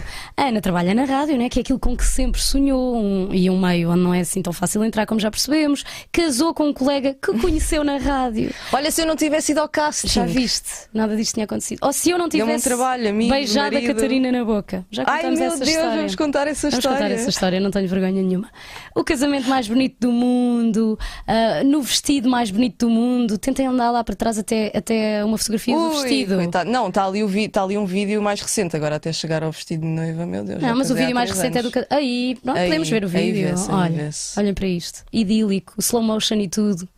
O Paulo já a pensar Mas "Pois, isso são skills quem que me faz o espera." vídeo. Há uma lua de mel idílica também. E depois, nunca estás doente, nunca estás triste, hum, nunca tens roupa para passar, nem roupa para lavar. É essa a ideia. que tens? Não, lavar, laves, eh, engomar, escape-me dessa parte. De Tu facto, não, simplesmente não engomo. partilhas esse lado mau que toda a gente Sim. tem na sua vida, ou se não partilhas, porque é que não partilhas? E, e se o tens, hum, como é que lidas com ele offline, já agora, já que nós nunca o vemos online? Porque eu, eu partilho aquilo que eu tenho de vontade de partilhar. Um, Hum. A minha página não é um reality show, ou seja, não é um Senti- keeping up with With Pinheiros Pinheiro. Pereiras, ou Mas seja, adorava, adorava que fosse. ou seja, obviamente eu nunca vou mostrar uh, uma. Por acaso nós não discutimos muito, mas nunca vou mostrar uma discussão entre mim e o Paulo, porque não tenho vontade de partilhar isso Uhum. uh, e não é. Porque eu esteja a criar um, um estigma de, de perfeição ou de que temos um casamento perfeito, mas eu, eu partilho uh, na minha página aquilo que eu sinto vontade de. Quando eu estou num dia mau, se calhar não, não tenho vontade de mostrar isso. Sim, sim. Eu admiro as pessoas que fazem stories a chorar. Pois, eu também. Porque realmente eu também não tenho vontade de partilhar. Mas às vezes também há coisas muito felizes na minha vida que eu não tenho vontade de partilhar. Exato, e, e há imensos dias que eu até passo um dia super feliz e no fim penso: olha, nem fiz um story disto, Estava depois estava tão a viver. a viver. Yeah. Ou seja, não é porque eu não queira mostrar quando eu estou mais triste, quando eu tenho um dia não. hum, é simplesmente porque eu não tenho essa vontade Yeah. de partilhar. Uh, e como a minha página acaba por ser um bocadinho uh, um sítio onde eu partilho um bocadinho daquilo que gosto, Um sítio feliz também. do meu é? Lifestyle, as pessoas exato. que procuram um acabam- sítio uh, feliz, uh, que acho eu que transparece calma, mas porque eu também sou assim. muito Porque calma, dentro, dentro disto mais tu olhas, dentro disto tu olhas e que dizes que ai, parece um quadro de perfeição. Eu acho que sou genuína e autêntica e as pessoas que me seguem Mas, por dão exemplo, muito tu esse sentes, feedback. O que é que tu sentes que para ti não é perfeito na tua. Não é bem esta a pergunta que eu quero fazer, é mais o que é que seria para ti uma grande tragédia? Ou seja, tu dizes que foges muito daquilo que te deixa desconfortável. Uhum. Tens o Instagram que para muita gente aparenta ser perfeito, a vida que aparenta ser perfeita, embora tu digas eh, que é só normal. Mas porque é a tua experiência. O que é que é para ti uma coisa realmente má? O que é que é uma grande tragédia na tua vida? Uma tragédia é, é um problema na minha família, é Ok. algum problema com o meu marido, porque ou com a minha família, pais, porque eu sempre dei muita importância à família. Uhum. Sempre foi das. Cresci num- numa família muito próxima, que não estamos juntos só nos aniversários e agora com a pandemia é uma chatice. Sentiram muita falta uns dos outros. Sentimos muita falta uns dos outros e as videochamadas são incríveis, mas não substituem. E por isso, para mim, uma tragédia é de facto se não só problemas de saúde, mas se, se houver ali al- algum problema de comunicação, se, se eu sinto que o meu pai não está feliz com alguma coisa que eu fiz ou que eu disse, ou que está desapontado comigo, com alguma atitude, Percebo. isso para mim deixa-me deixa mal. Ah, ou, ou num dia menos bom, meu e do Paulo, isso para mim é uma. Há dias menos bons. Há dias menos bons, O que é que é menos obviamente. bom na vossa vida? É ele Um não dia- deixar escolher o jantar. Não, é um dia em que eu acumulo a imensa tralha que as marcas me enviam e ele às tantas passa-se porque diz que a nossa casa não é um armazém. E tu não te chateias com a quantidade de, de ténis que ele guarda no armário? Não me chateio. Eu não me chateio. Não, não Essas me chateio coisas não porque é, chateiam? é- Não. Eu acho que também sou uma pessoa fácil. Ou seja, acho que sou uma esposa fácil. Acho que sou uma mulher fácil. É verdade. Não digas mulher fácil assim. Não, não, por favor, não usei Não, esta és parte de- és para de bom- destacar. És de bom trato. Acho que sim. Acho És que... paciente e sabes ouvir. Mas é acho que importante. nós, hum, os dois, cedemos parte a parte, e acho que isso é a coisa mais importante num casamento. Então- Nós, os dois, eh, cedemos, se calhar, em algumas coisas que, que não impomos e não tentamos levar a nossa avante, Yeah. eh, e arranjamos ali um compromisso. E, e pronto, eu acho que também sou uma pessoa, sou, sou uma esposa paciente, Uhum. ah, mas ele também, então acho que. São um casal perfeito. Vamos acabar. Não, acho que é um casamento feliz. Exato, olha, eu fico muito feliz com a tua felicidade. Hum, tu tens noção da- do teu privilégio? Ou seja, aquilo que nós falávamos há pouco, tens noção, não é? És mulher, tudo bem, Uhum. Tenho mas és noção. heterossexual, eh, nunca te faltou nada, não tiveste que trabalhar para pagar a universidade, não é? Eh, sempre tiveste tudo, amor aqui incluído e ainda bem. Ahm, mas, obviamente, não tens que te sentir culpada pelo teu privilégio e isso é um exercício que todos devemos fazer, mas. Tens noção do teu privilégio e tentas dar voz a quem não a tem, ou seja, tentas puxar para cima, ah, dar palco a quem habitualmente não é visto ou não é ouvido. Isso é um exercício que tu fazes ou não pensas também muito nisso? Para ser sincera, acho que não, não.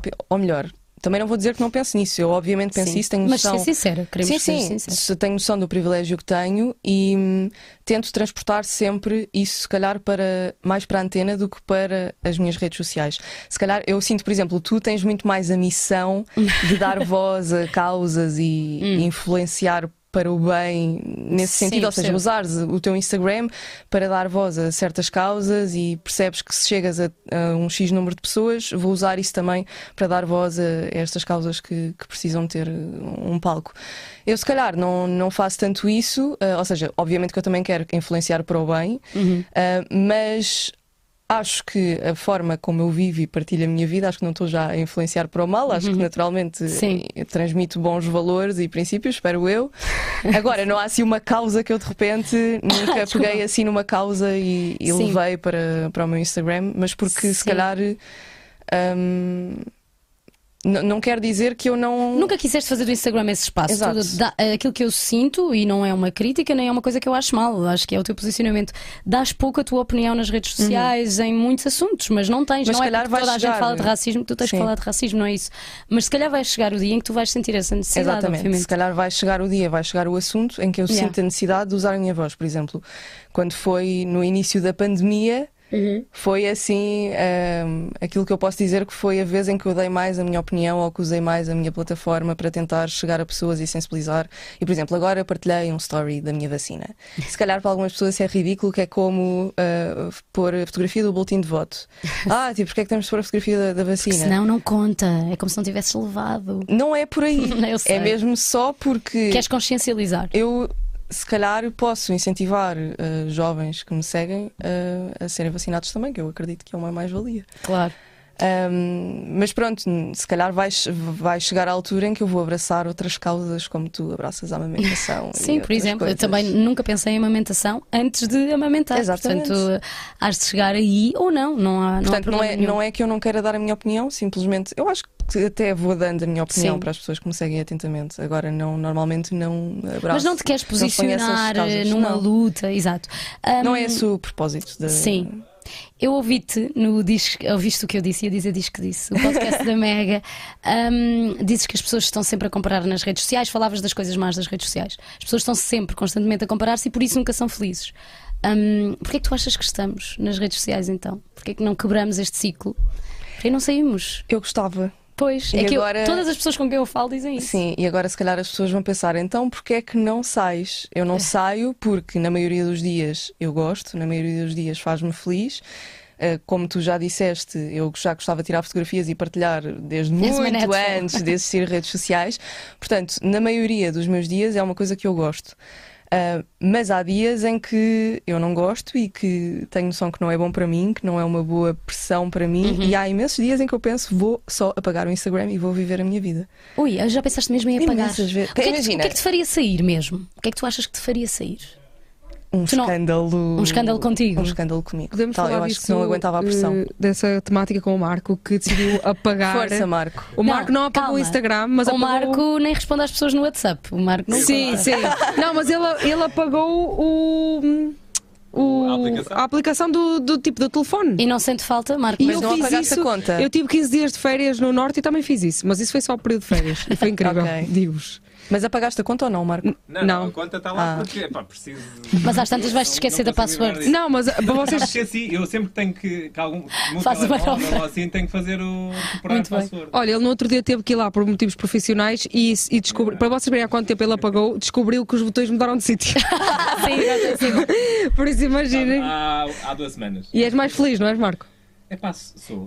Mas és mais feliz porque não vês as coisas dos outros ou porque não te obrigas a ti? O que é que te causava mais ansiedade? É assim, uma das coisas que, que me chateava profundamente quando entrava no, naquele loop de, de lamber feed, né? uh, lambidela de feed, Sim. era uh, a sensação que eu tinha de não estar a fazer nada de útil. E Percebo. comecei a pensar, ok, e fui ver as estatísticas e tal, e dava tipo 45 minutos a uma hora uh, com o Instagram, Instagram aberto. E pensava, se eu ler uma hora eh, por dia, né? em vez de estar aqui no Instagram, se eu andar sempre com o meu cobozinho no- na, na mochila ou assim e ler, em vez de estar aqui. a- Porque às vezes eu percebo, a malta está no Instagram, está a fazer tempo, né? muitas vezes estás na casa de banho ou estás, Sim. vais na, no. É quase um hábito, não é? O que é que eu vou fazer já que Sim, estou ou aqui? tá- parado? deitas-te um bocado a relaxar e abres o Instagram e tal, mas às tantas é um vício mau.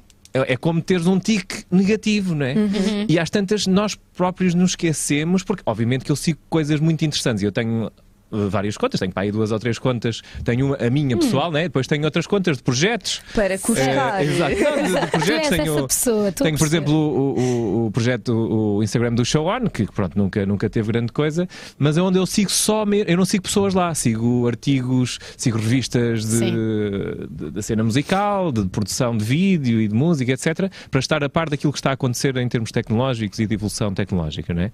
Eh, E sou muito feliz nesses, nesse- nessas contas, porque não tenho pessoas. Porque de facto, se- eh, e podemos fazer estes exercícios todos, não é? Se abrimos o Instagram e, e, e tivermos ali, sei lá, se fizeres 10 lambidelas, eh, nessas 10 lambidelas e sei lá, em, em 50 posts que tu vês nessas 10 lambidelas, nada Se acrescenta. calhar, exato, se calhar Não não, não viste nada nada. que melhorasse o teu E dia. que pior, o algoritmo obriga-te a ver. o Sim, mesmo e só tipo de ficas deprimido, só Exato, ficas sim, deprimido sim. porque é aquela coisa de se tu tens tipo, sei lá, segues 500 pessoas no Instagram e se, se- se cada pessoa faz uma viagem por ano, não é? Tu por ano vais ver 500 pessoas a viajar Yeah. Eh, e por mês és, és capaz de ver tipo, sei lá, 30 pessoas. E tu não 30 viajaste E tu nenhuma. nunca não viajaste, só viajaste uma vez, mas às tantas sentes. E, mas isto está estudado, está estudado que em termos de ansiedade e, e de felicidade com a tua vida, não é? Tu és mais infeliz a consumir aquilo que está no Instagram, porque tal como a Ana faz, e bem, não tenho nada contra isso, só partilhar aquilo que é bom. E tu achas, as- as- nós, né, ao consumir esse tipo de conteúdo, achamos que a nossa vida é uma merda. Exato, porque a dela é sempre boa, porque erradamente aspas, nós achamos que a dela só Mas tem, o que eu, o que eu já tenho tentado às vezes dizer é, e é uma coisa que eu digo para as pessoas, e é uma coisa que eu digo para mim mesma. Um, e até eu agora não me lembro qual é que é a frase que está atrás do meu telemóvel, mas a capa do meu telemóvel tem uma frase É tipo, que I'm é tipo fuck social media, tipo I'm cool in real life, uma coisa assim. Aquilo é mais um, um lembrete para mim própria do que, do que outra coisa. Às vezes fazes stories a mostrar a capa, não é? Exato, eh, e para eu mesma olhar, mas às vezes que eu tenho, e eu isso já, já várias vezes falei sobre isso no, no meu Instagram e, e tento dizer, por favor, não se comparem, porque imagina, se calhar eu, ao fazer uma viagem, estou a provocar essa comparação nas pessoas, mas se calhar eu própria digo, ai, aquela está sempre a viajar, e nós passamos a vida a comparar-nos uns com os outros, exatamente, está ali a capa de telemóvel. Um, Ui, está ao contrário, Marco, olha é, fuck skill. social media, I'm. I'm cool in, I'm coisa cool in não consigo real ver-. Não consigo ver bem o que é que está escrito. Mas, mas é, é triste pensar que nós estamos aqui sempre a comparar-nos uns com os outros e a pensar, ah, este está a fazer mais do que eu, este já fez Uhum. tanta coisa, e este está aqui e está ali. Sim. E eu, se calhar, eu, eu, provo- eu não queria nada provocar isso nas pessoas. Uhum, Tipo, juro, sim. não, não queria mesmo nada provocar eh, esse, hum, essa frustração. Ou... Um bocadinho como quando vem a tua barriga. É? Ana, eu quero Sim. uma barriga igual. Ou eu. Mas imagina, mas mãe, também, quero uma barriga mas igual à também eu penso, pá, é Ah, não pus barriga... isto aqui para vocês ficar, Sim. se sentirem mal com isto. Exato, eu, eu não quero pôr isso para, se sent, para se, que sintam mal com isso, não quero nunca eh, influenciar nesse sentido, mas por outro lado também é um bocado frustrante pensar que não posso mostrar a minha barriga porque tenho Porque uma... há alguém que poderá ficar triste com isso. Exatamente. Yeah. Por acaso Sim, eu eu tenho uma barriga fixe e tipo, Pá, agora não, não pois. posso mostrá-la só porque alguém se vai sentir pressionado com isso. Mas, seja, por não... exemplo, vocês não se sentem. Eu, eu, por acaso, com o estilo de vida, não me sinto ah, muito mal, porque até tenho um estilo de vida que adoro, porque sempre que não estou a trabalhar, estou a curtir. É, é a.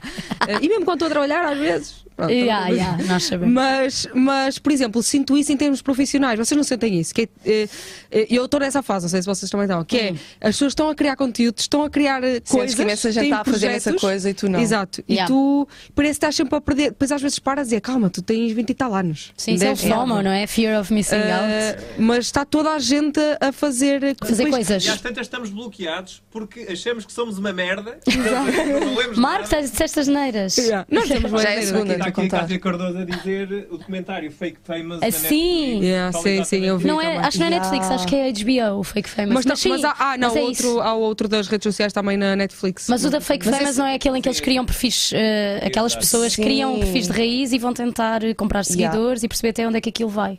E há uma que realmente é super bem sucedida. Os outros ficam assim meio marados com aquilo. Yeah, e também já vi um em que, mas acho que isso é um, um vídeo no YouTube, uma influencer, uma youtuber, que decidiu fingir que estava no Coachella Ah, sim, ele fez e montagem fez de querer os seus seguidores que estava no Coachella, fez montagem, tirou fotografias em estúdio em que Yeah. pôs em croma os fundos e depois fez um vídeo Bem, a mostrar o trabalhou processo imenso. todo. Sim. Trabalhou imenso, portanto, até acho fixe. Isso é assustador e eu não quero fazer parte desse lado negro Sim. das redes sociais. E não fazer parte desse lado negro é seres a miúda que és naturalmente, não é? Olha, encontraste. Yeah, encontraste. Sim.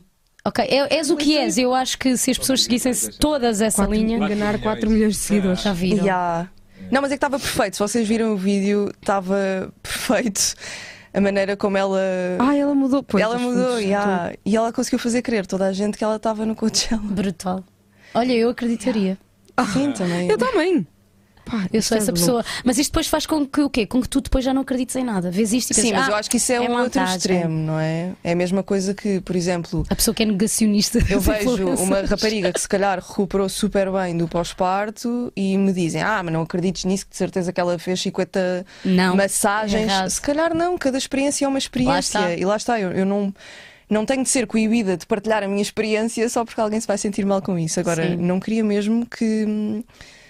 De fazer parte desse lado mal das redes sociais. Agora, eu pessoalmente, quando já pensei em. Mas eu penso nisto, não é. Não pensei mesmo do género, ai sim, vou apagar. Não, eu Yeah. penso tipo de género. Dava-me vontade. Ou Sim. seja, eu ficava feliz que Yeah. amanhã acabassem as Só redes que tu sociais. ficavas feliz se as outras pessoas também Exatamente. saíssem. Bora criar um, um perfil, cada um, só para partilharmos o que pior tem a nossa vida. Yeah, Mas olha, que- eu mas olha que eu sinto que- Alinhava mesmo. Eu sinto que há pessoas que já fazem isso e atenção que eu movo-me muito no mundo da maternidade e há muito aquela ideia de que a mãe real é a mãe que sofre Que também não é. e, e também não é só isso e às vezes eh, Pode ser, mas. há ali, há ali ser. muita coisa que não me inspira de todo, apesar de ser é a experiência daquela pessoa, tudo bem, ela está a contá-la, tem todo o direito, mas eu afasto-me disso porque também não curto estar ali a escarafunchar isso- no que aconteceu de mal às outras pessoas. Lá está, é um tema polémico. Eu estava a falar da minha barriga, mas é a me- a mesma coisa de acharmos só que uma mulher que não é fit é como uma mulher real. Sim, uma essa mulher é outra fit questão. também pode ser uma mulher real. Tu és fit e és uma mulher real, Ana. Yeah, e Eu tenho sei, muita sorte aqui. da genética que está Sim, do meu mas não é lado. só genética, há todo- toda uma série de coisas. Mas sim, és uma mulher real. Mas sou uma mulher real, não. Sim, não tens plásticas, não, Yeah. não há. Só porque tu calhaste no caldeirão do, do padrão, não é? Porque Yeah. est- estás, ne- ne- não podemos negar, não quer dizer que não sejas verdadeira. Mas a maior pressão, eu estava só a dizer isso, que eu sinto nem é de comparar-me com os outros, é a pressão que eu sinto face a mim própria de, como a Catarina estava a dizer. de- mas, mas aí é um bocadinho comparação, mas eu sinto mais uh, a pressão comigo própria de não estar a produzir Hum, conteúdo a fazer coisas. na plataforma. Yeah. Bem, mas como diz o Marco, vamos, cri- vamos criar agora Eu também passo por isso. um perfil falso, não é, Marco?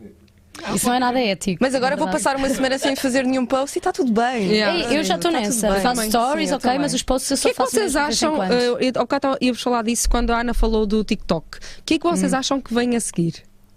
Ai, a Ana que é especialista. nisso. É assim, tu, não sei, olha, não sei, vem uma aplicação em que tens de fazer o pino. Não, não faço Ah, ideia. estavas a inventar, eu quase Estou a inventar. Não, Não. por exemplo, eu sinto Eu acho que há que tendências, tu consegues perceber um bocadinho Sim. as tendências. Mas nós, por Está a exemplo, bater agora. Está a bater os vídeos Está a bater- está a bater mais vídeo agora, Sim, sim. sim, sim. Está a correr. Está... E os desafios e as trends, só que depois às tantas tu estás a fazer tudo o que toda a gente está a fazer é copy-paste, tu nem sabes quem é que teve aquela ideia, quem é, quem é que criou aquilo, porque estamos todos a fazer o mesmo. Acham que vem aí tipo a moda, uma coisa horrorosa que eu nunca gostei, mas a moda dos perfis de casal.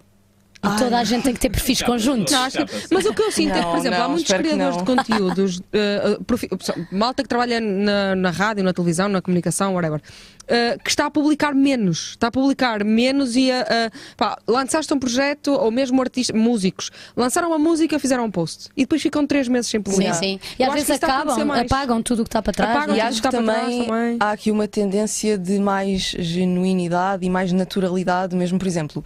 Eu hoje em dia, tudo bem, bem que podes continuar a achar que eu tenho um feed bonitinho, mas eu hoje em dia publico muito mais fotografias de telemóvel. Sim, que se calhar antes eu não publicaria. Yeah.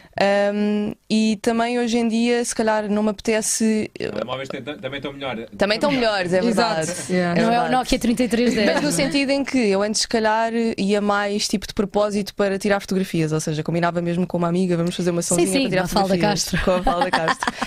E eu sei que ela também está a passar pelo mesmo. Ca- Cada vez menos tenho vontade de fazer isso, ou seja, se, eh, eh, Então, se calhar, mais o, conteúdo o futuro, dia dia. o futuro é eventualmente acabar eh, um bocado a ideia de feed e vivermos um bocadinho, ainda mais, a, cena do, do story, não é? Um bocadinho como o Snapchat.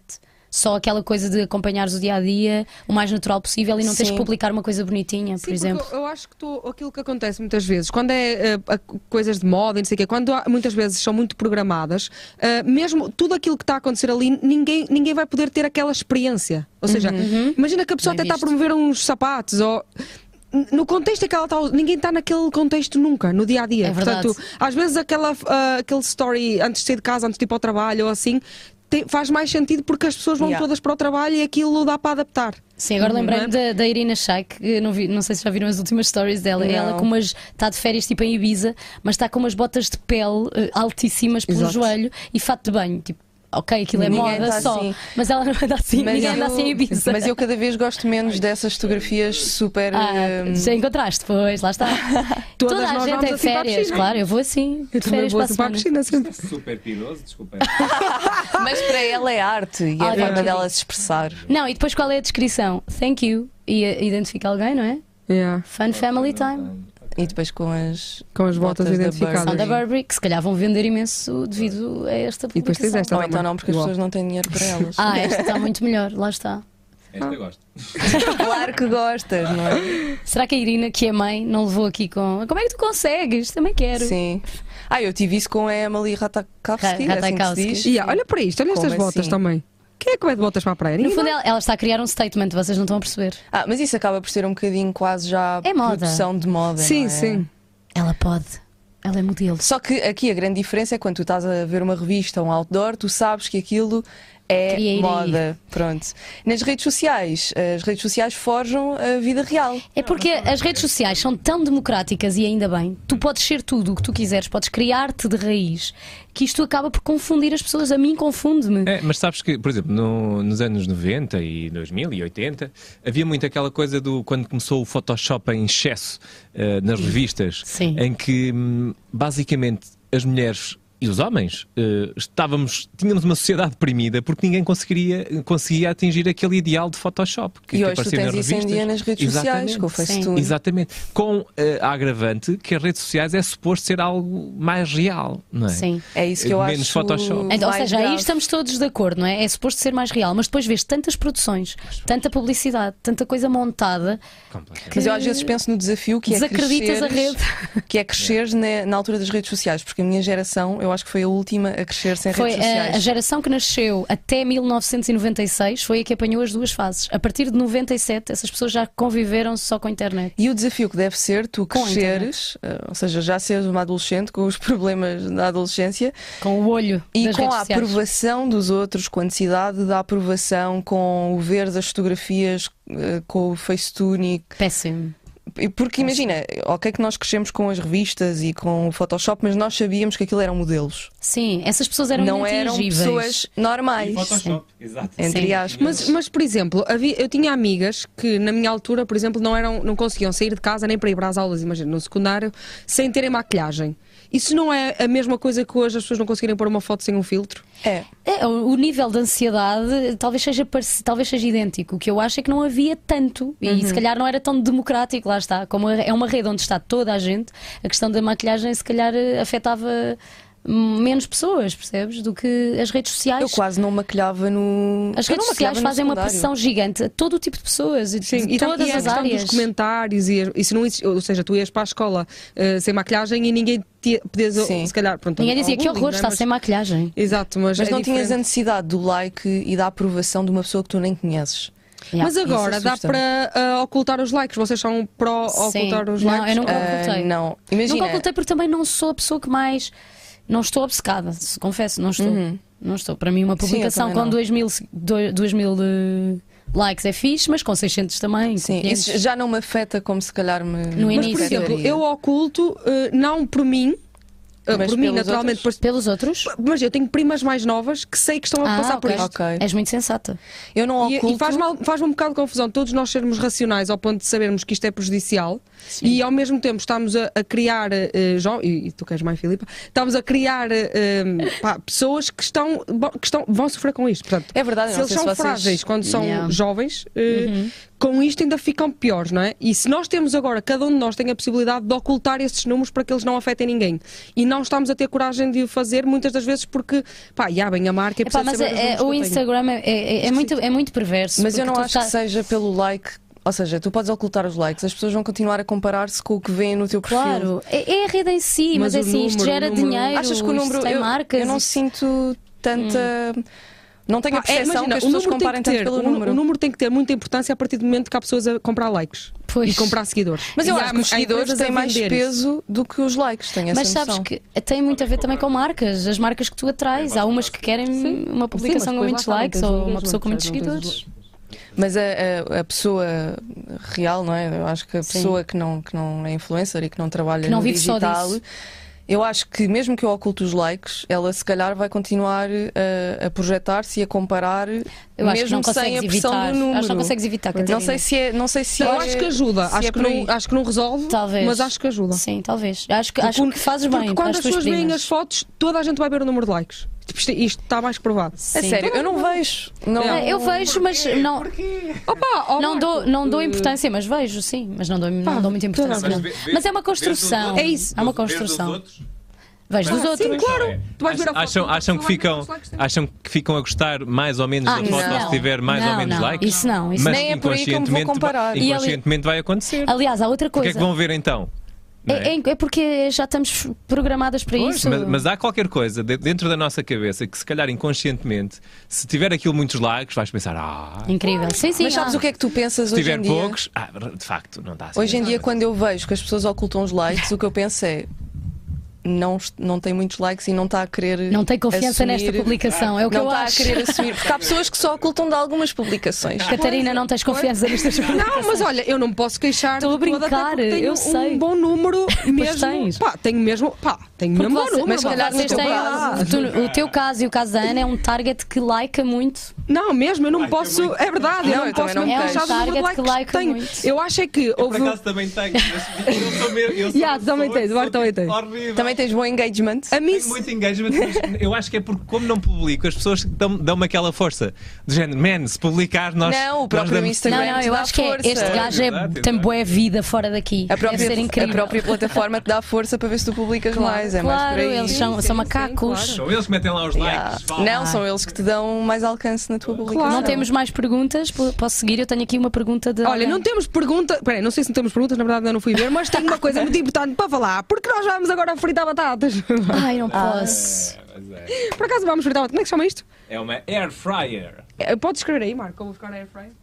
Olha, Uma- por acaso olha. estava a pensar em comprar um. Não compres. Não, compra, compra esta. Compra esta. Esta, esta, Desculpa. esta- esta- Não, por acaso é Parece que eu não assim, sei calma. como é Não, isto. você vais mudar. Como é que é a Primeiro- vossa cozinha? 100 euros. Está Como é que é a escutado. vossa cozinha? Estás A minha cozinha é mais em tons de Estamos a fazer Eu- promo de uma cena que não. Não, é assim, primeiro eh, vocês só podem comprar quando o Unas fizer um review disto. Ele vai fazer, né? Que ele faz, gosta de fazer estas coisas. E ele vai de certeza cozinhar. Ah, está a musiquinha aqui. Isto tem, não tem som? Não, deixa. Ah, Eu estou a ouvir. Então Ah. mete- mete a- musiquinha da publicidade. eu não tenho musiquinha de publicidade. Era- Pá, vocês Então são é as assim. pessoas com menos timing de publicidade que Já, somos nós. Nós é tudo assim genuíno, nós é na Super falha, nós é no orgânico, erro, nós assim é é nós tudo. gostamos. Estão a ver? É bonito. Há em branco e em preto, nós temos os dois aqui no estúdio, que é para vermos qual é que fica melhor na nossa cozinha do estúdio. Hum, e este é o meu talento. Isto como é que se faz? Ó Marco, tu tem- o Marco tem uma e é que sabe dizer como é que se utiliza. É fixe. Olha, eu, o que eu costumo fazer é, eu costumo torrar pão aqui, é Ah. fixe. Boa. Dá para fazer eh, tipo franguinho, olha, batatas, batata doce aqui fica incrível. Como está aí, Eh, dá para fazer frango e é só meter. Tipo, não é preciso meter óleo, nem nada, nem azeite, nem nada. É metes eh, e a cena faz. gotinha. Não, eu vou-vos dizer, sinceramente, É uma isto, gotinha. isto é uma espécie de forno, mas mega prático. ok? Portátil. Porque é mega, sim, é pequeno, hum, porque tem o mesmo processo do forno, porque tem, tem a circulação de ar, Olha, tá, eu estava ali em cima até a comparação, olha lá. Mas pronto, mas é mais prático. O tempo de preparação é 25, eh, 50% inferior. O tempo de pré-aquecimento também é inferior, porque é muito mais pequeno, não é? E o, É mais o consumo de energia Olha, é também é mais, mais é- é- é inferior. Pronto, porque não tens que aquecer um tamanho do forno, que- o tamanho que o forno é. Portanto, isto para fazer comida para uma a duas pessoas, eh, imaginem um- uma, uma covete de, de perninhas de frango, lá dá umas batatinhas fritas e tal, para duas pessoas, dá na boa. Para mais do que isso, não, não há Tens espaço. fazer mais vezes. Yeah, tens de fazer mais vezes e depois já fica frio o outro e tal. né?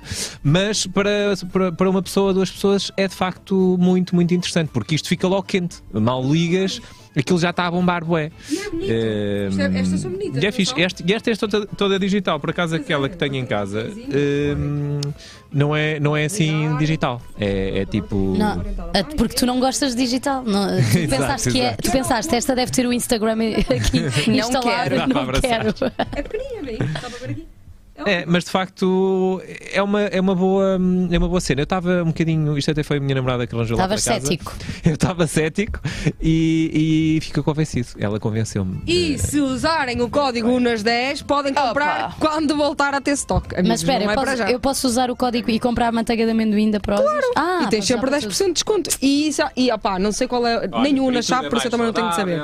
Que é, a partir de determinado valor tens, tens prémios. Ah, pois é, eles oferecem eles oferecem barritas cenas. e coisas assim. Fácil de limpar. Olha lá, olha lá, olha lá. Podem, podem, podem oferecer equipamentos para, para mim e para a Ana para treinarmos, que nós treinamos Olha, juntas. pede nunca se sabe o que é que eles podem oferecer. Isto mais vale Olha lá os pedir. gajos da- com as perninhas de frango, estão a ver? Eu adoro. É a tua especialidade, já percebi, Marco. É, Vês? Olha, fixe, isto- Isto Ah, é mas pão de queijo. bom queijo. também. É.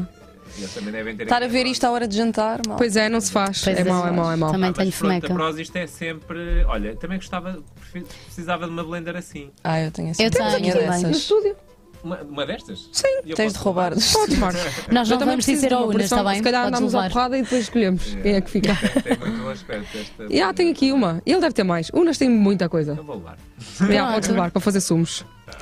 Pronto, é isto e muito mais em prozis.pt. É incrível este. Ah, foi, foi muito bom este momento. Gostaram? É. Sim. Ah, posso posso seguir? pá, fogo. seguir. Claro que Posso podes. seguir?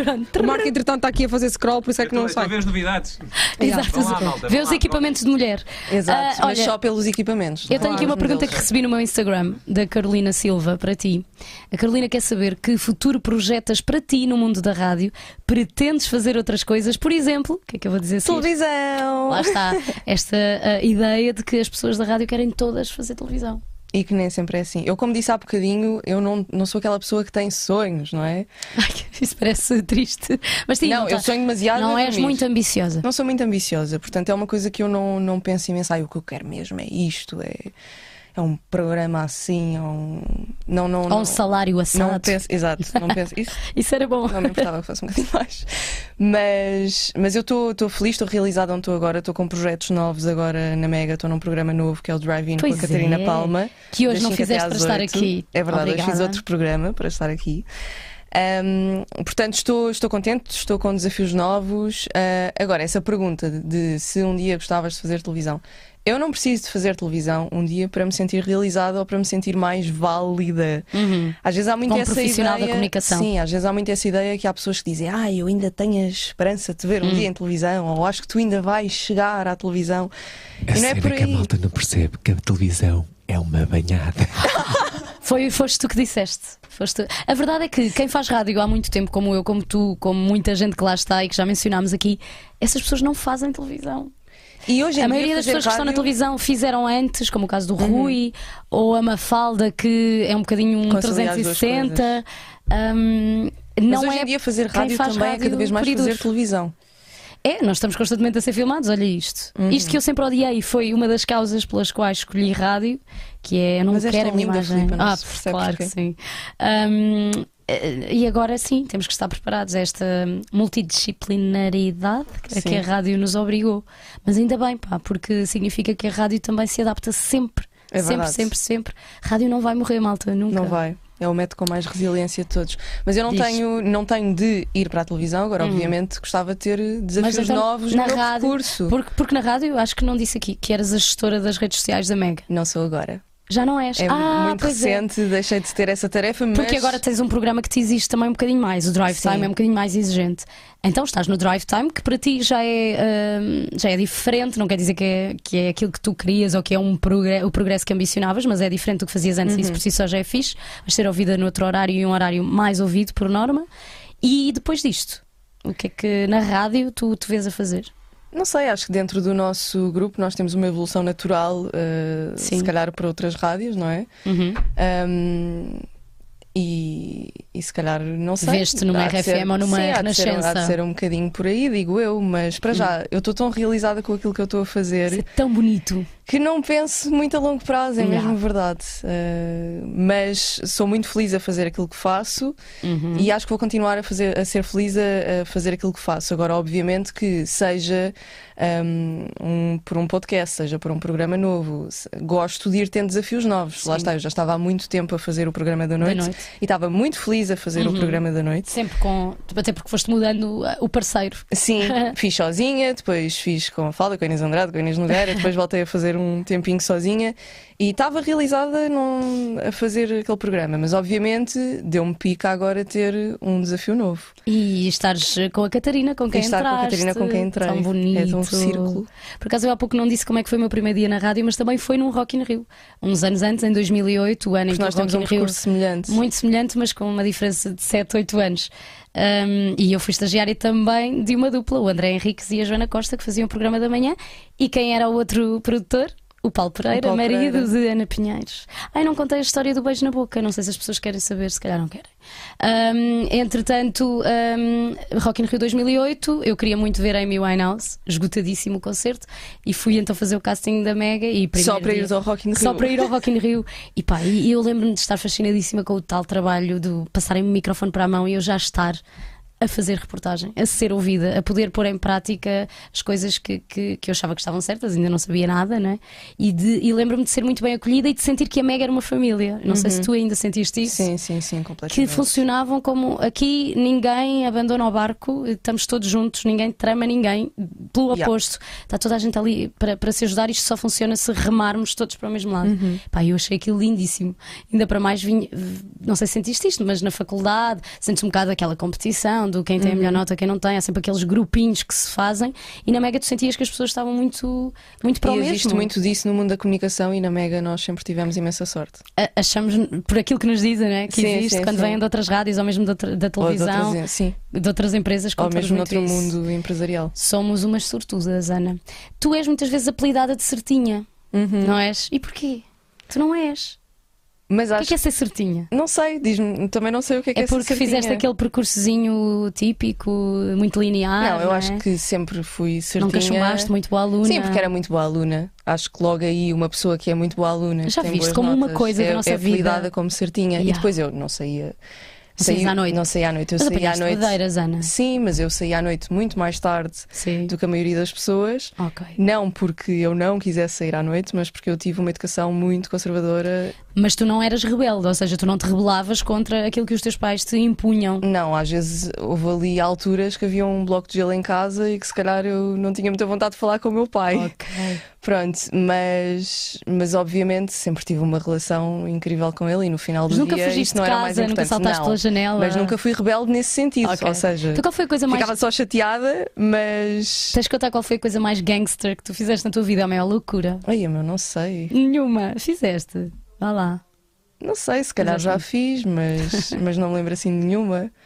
Mas talvez, imagina, para eu ir sair à noite, ir para uma casa, ir dormir à casa de uma amiga para poder ir sair à noite. Era um ok. bocadinho Sim, esse é um clássico, não é? Sim, é um clássico. Mas os teus pais deixarem de dormir em casa de uma amiga já era bom, os meus nunca deixavam. Não, mas já foi tarde, também não Ah, foi. Imagina, quando eu tinha 7 anos, as minhas Sim. amigas todas já iam passar férias a. Já saiu à noite. Não, não saiu à noite, mas iam passar férias a, a casa das amigas Sim, e dormiam sim, sim. em casa das amigas Claro. e eu não. Sim, eu também não.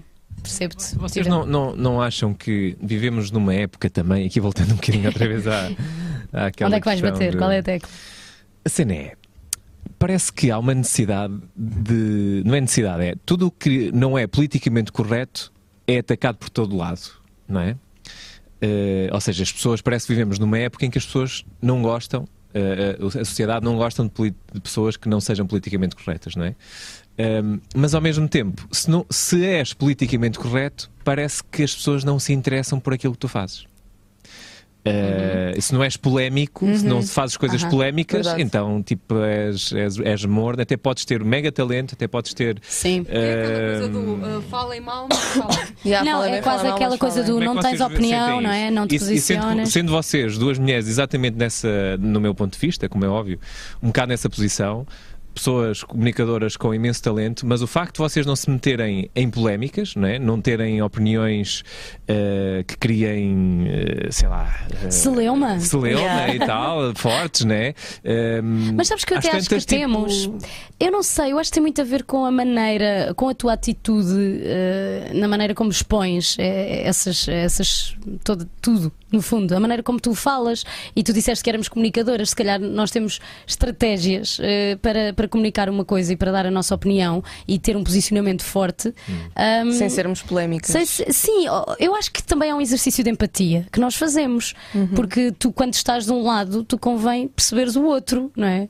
Uh, aquela pessoa pode ser muito diferente de ti. Mas, mas isso é ser politica, politicamente correto, Filipe. Se ser empático é ser politicamente correto? Uh, não. Não, eu acho que sim, ser... perceberes o outro lado e compreenderes é um bocado. É assim, eu não, Às é vezes eu não compreendo, obviamente. Eu, estou, a ser, estou a ser. Eh, eu, eu, eu concordo contigo Advogado e também sou dessa opinião, exatamente. Estou a ser um bocadinho yeah, eu estou a perceber, sim. Mas, mas não, não criticares. ou seja, ter, porque se tivéssemos de facto todos essa compreensão em relação a tudo, então estava sempre tudo bem e não teríamos sei, que mudar claro. nada na, na, no mas mundo atenção, eu, eu, eu, eu, critico coisas e, e a Ana yeah. também critica então, coisas. Quais, quais, são as vossas opiniões mais extremadas no, no, no, vosso ponto de vista? Na vossa opinião, qual, o que é que vocês têm de mais extremado em termos de opinião?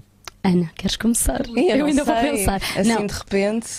A mim são os temas da, da, maternidade que me afetam mais diretamente e, e, o que é que, que tira do sério? O que é que as, as, as crianças, os pais tratarem por vocês. Não, não, estás a ver? Isso é ridículo tirar alguém do sério. Eu não estou a ser politicamente correta. Uh, se disser. Mas não... eu quero saber uma opinião impoliticamente correta. Olha, por exemplo, eu acho que uh, há pouco apoio às mulheres no pós-parto naquilo que é uh, o trabalho dos profissionais de saúde que nos dizem que é quem nos vai ajudar no pós-parto, por exemplo, enfermeiros e médicos.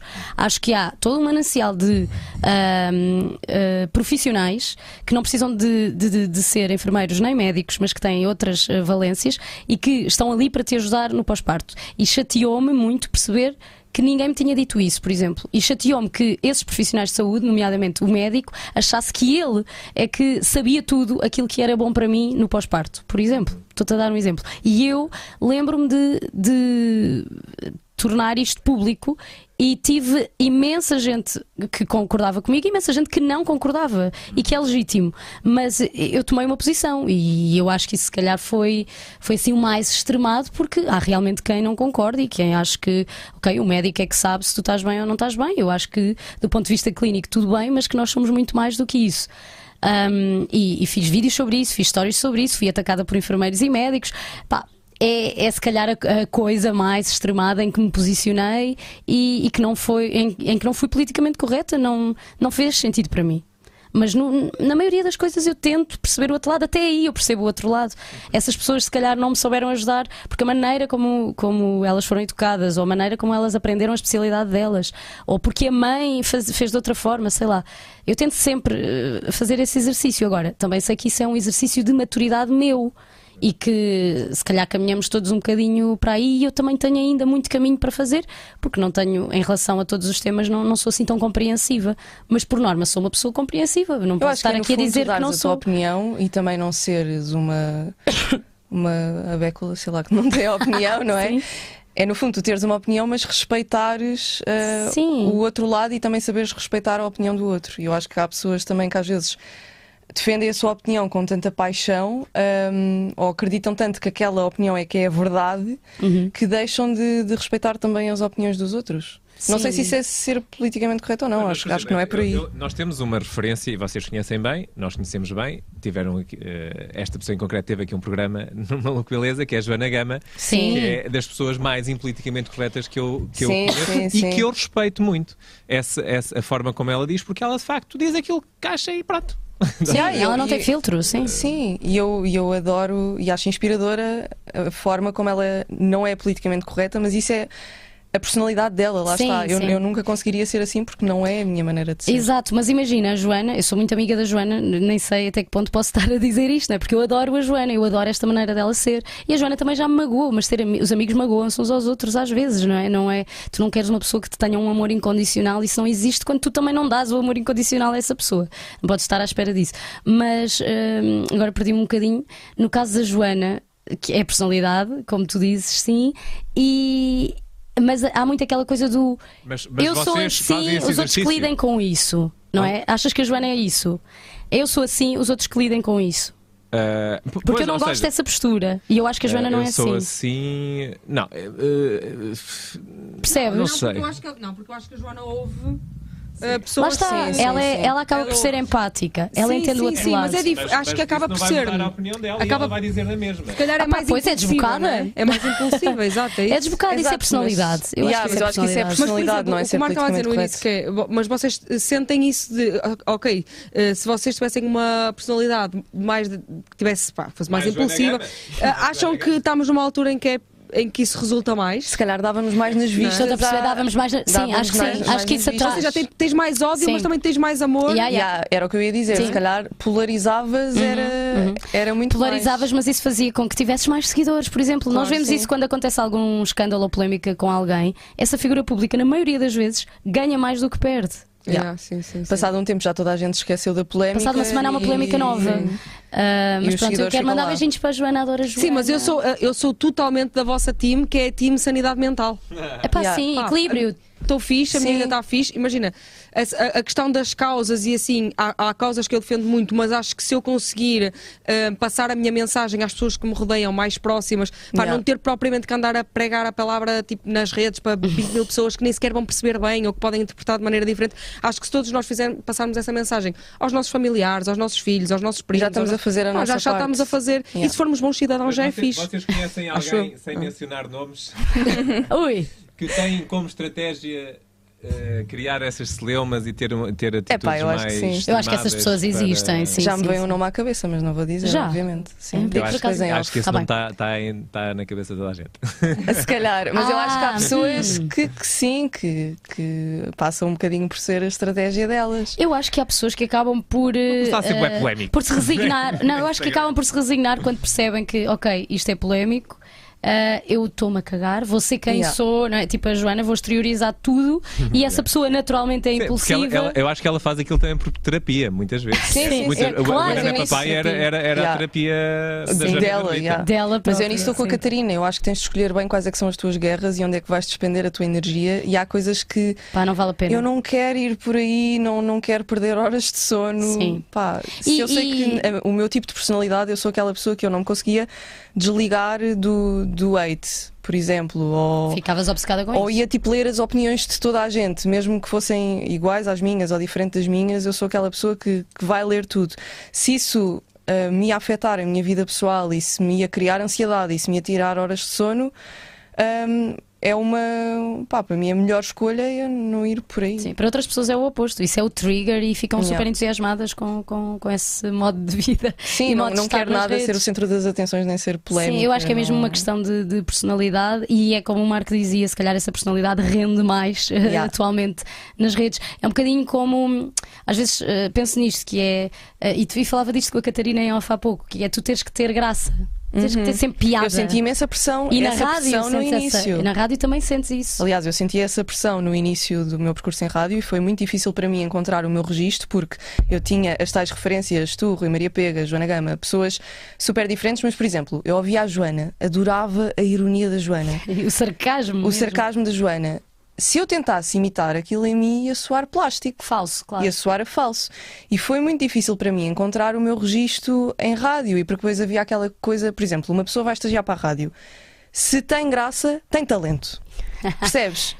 E nem toda a gente tem de ter graça. Claro que isso é um ponto importante e Sim. se calhar hum, eu não tenho tanta graça como outra pessoa sempre, mas se calhar há determinados momentos em que até surpreendo Yeah. com alguma coisa que uma pessoa não está à espera e até tem graça e tu também tens graça. Enfim, Isso acontece muito. isso acontece muito. Basta tu dizeres merda às vezes. Yeah, às vezes é, é como as pessoas não estão à espera disso da minha parte, eu posso Sim. dizer uma coisa que na boca da outra pessoa ninguém olhava, comum.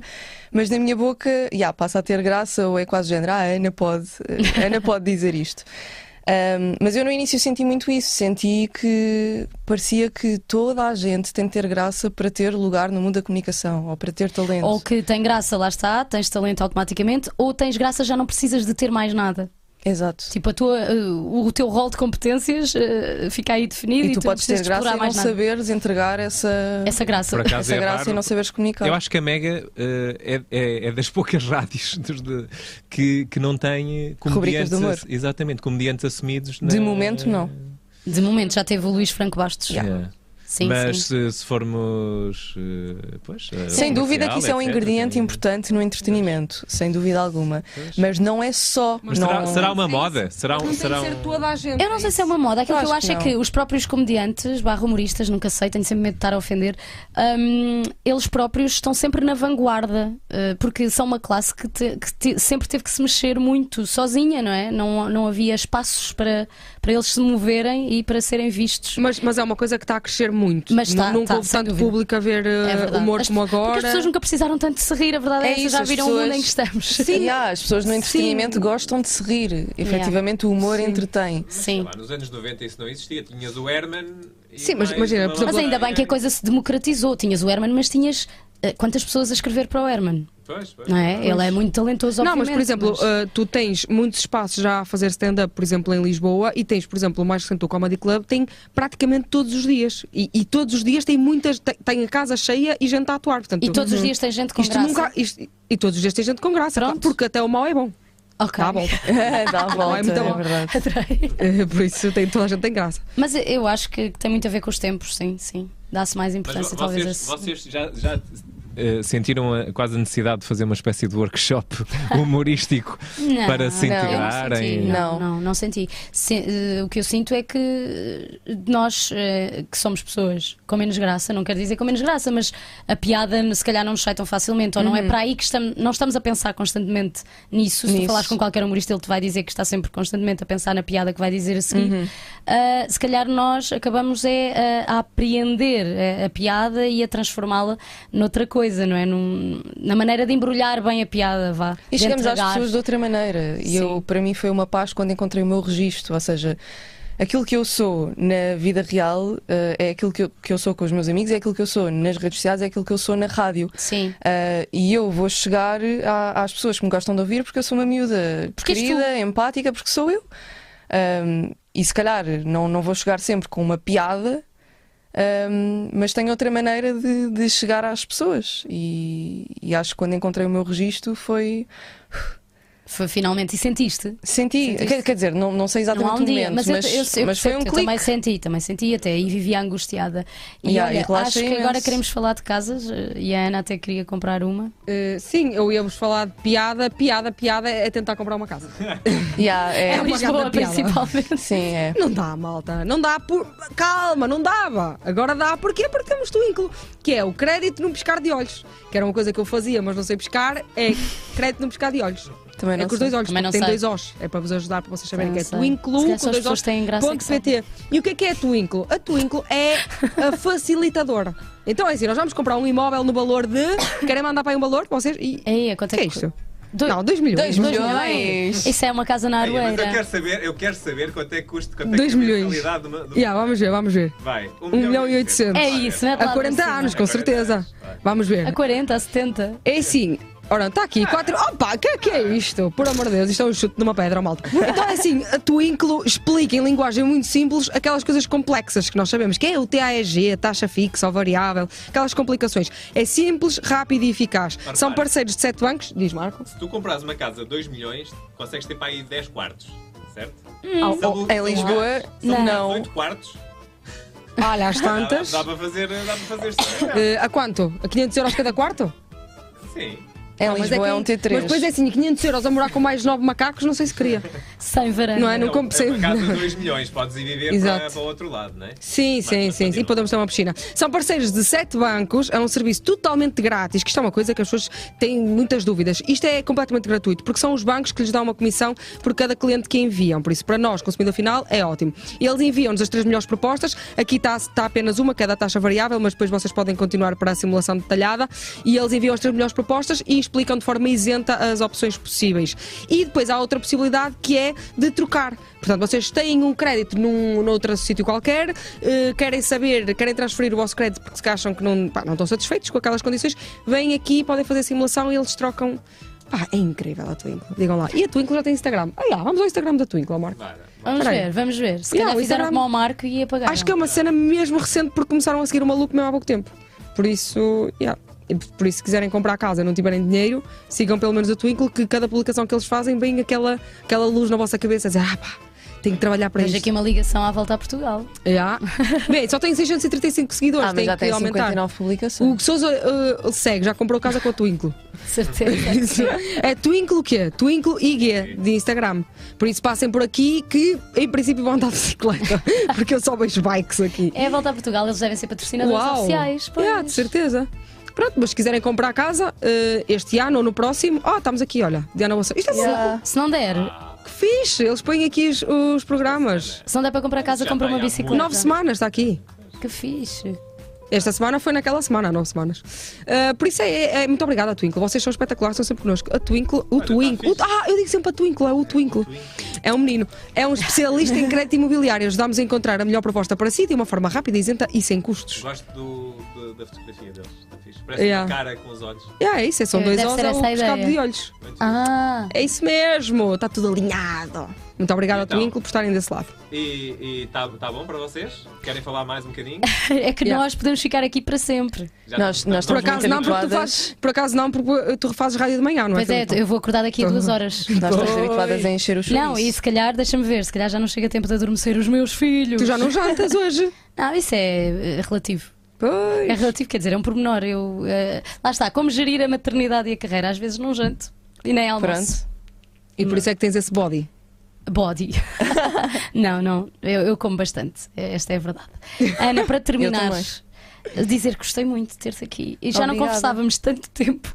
Há imenso tempo. É verdade, porque é a vida a acontecer. Eu acho, é? acham que eu posso vir todas as semanas e trago um amigo sempre? Só para daqueles pôr a eu conversa em Daqueles dia. que eu já não, não Yeah, para garantir que pelo menos falas com os teus amigos. não É isso. Ah, Ok. Quando é que nós treinamos? Amanhã? É amanhã. Amanhã às 11? Amanhã, se não te Ah, baldares, mas, treinamos mas treino de não dá para falar. É na mata de. Benfica, não é? Sempre encher. Ai, agora as Ah, pessoas não. vão. Acho- é? acho que por é acaso Fonte não é. ao Acho Fonte que é ao Nova. pé da Fonte é, pois é. Nova. Pronto, lá estaremos. Foi uma maluco beleza, malta. Espero que Obrigada pelo convite. Obrigada. Obrigada por teres vindo e por teres, eh, por teres falado comigo e dado a conhecer o teu percurso e a tua vida tão bonita e é mesmo bonita. Parabéns. Obrigada. Gosto muito de ti. Obrigada às duas, foi ótimo. Também gostamos muito de vocês. Obrigada. Sim, obrigada. Gostamos muito de esquecer. vocês e Apesar do Marco não ter Instagram, adoramos Yeah, fazemos exato. like na vida Yeah. real dele. Ele tem mais ou menos. Nós às vezes identificámos só para. Pronto, ele está ali, só que ele não vai lá. Não importa. Mas não sigam, que não é, é uma Mas sabemos que ele existe e não morreu. Exatamente. Uh, está ótimo o nosso agosto do maluco e vai continuar até ao final do mês. Temos muitos convidados e se calhar. Agora, agora é que vai ser. E se calhar Ah, é, vamos agora é que vai ser. Não, porque para a semana Pois vamos é. ter três lives. Yeah, e para Foda-se. Vamos ter quatro lives. É, porque na semana Yeah. passada só tivemos um. Só tivemos... Porque assim, eu sinto que a malta este ano, o ano passado não contou, não é? Porque Covid. Uh, Este ano toda a gente, muita gente tirou férias no início do mês. Ou, isto- ou é normal, toda, mais gente tirar férias no início Não do sei, mês. nós tirámos no fim. Nós tiramos para o Vocês eu tiraram tiro, no qua- fim? tiro quase sempre ao fim. yeah. Ah, é assim, E em é setembro, outro porque eu gosto de guardar assim, pensar, Ai, passar, o verão, passar o verão pois. todo a pensar, ainda tenho. Exato, exato, exato. Não tens aquela pressão do verão Sim, por exemplo, para nós é uma é, tipo, é um desespero isto. É, nós já não temos mais férias, eu e Marcos. Já estamos Só aqui no mesmo. Natal agora. Eish. Pronto, eh, segunda-feira tivemos, na segunda-feira da semana passada, tivemos Zorlac e Cura e, E foi tão fixe. espetacular. Foi tão fixe. O Zorlac é muito bom a entrevistar. A malta nos comentários assim: o Zorlac tem de ir mais vezes. E ele ligou-me a agradecer e a dizer: Catarina, quando precisarem já sabem, gostei mesmo muito e o feedback foi muito positivo. E foi mesmo. E o Cura também foi grande convidado. Foi Aliás, ótimo. eu e a Ana somos especialistas em cura. Ele é das É pessoas mais verdade. entrevistadas na Mega. Olha, eu não sabia disso, eu até achava ali que a o Cura não fase dava do... muitas entrevistas. Não, ali a calhar fase, Fase do o IDM. IDM é que estava a bater. E aí Ah, ele ele era o nosso representante sempre. Yeah. Mas foi bom para, porque muitas pessoas têm preconceitos relativamente aos DJs e acho que acabamos por desconstruir um bocadinho essa, esse preconceito e foi muito giro. E na segunda-feira tivemos uma party eh, muito gira com a equipa toda, menos o, pa- o patrão. O patrão, fixe. o patrão tentou entrar e não deu. Imaginem como é que isto é. Nós já fazemos um bocado a propósito. Depois ele ligou, mas eu então pá, não deu para eu entrar. Assim, ao Unas, não deu. Pá, a internet. internet. Internet foi assim. Claro, E eu por acaso achei que ele ia aparecer aqui. Eu dizia assim, mas vocês pensam que vou fazer isto sem mim, mas não apareceu. Ele disse, deixa eu estar lá a brincar aquelas coisas. Voltamos. Quarta, qua- não sei o quê, quarta, segunda. Voltámos segunda-feira para três lives. Tchau, beijinhos. Beijinhos. Obrigada meninas, gostei muito, foi Obrigada, ótimo. beijinhos. Tchau.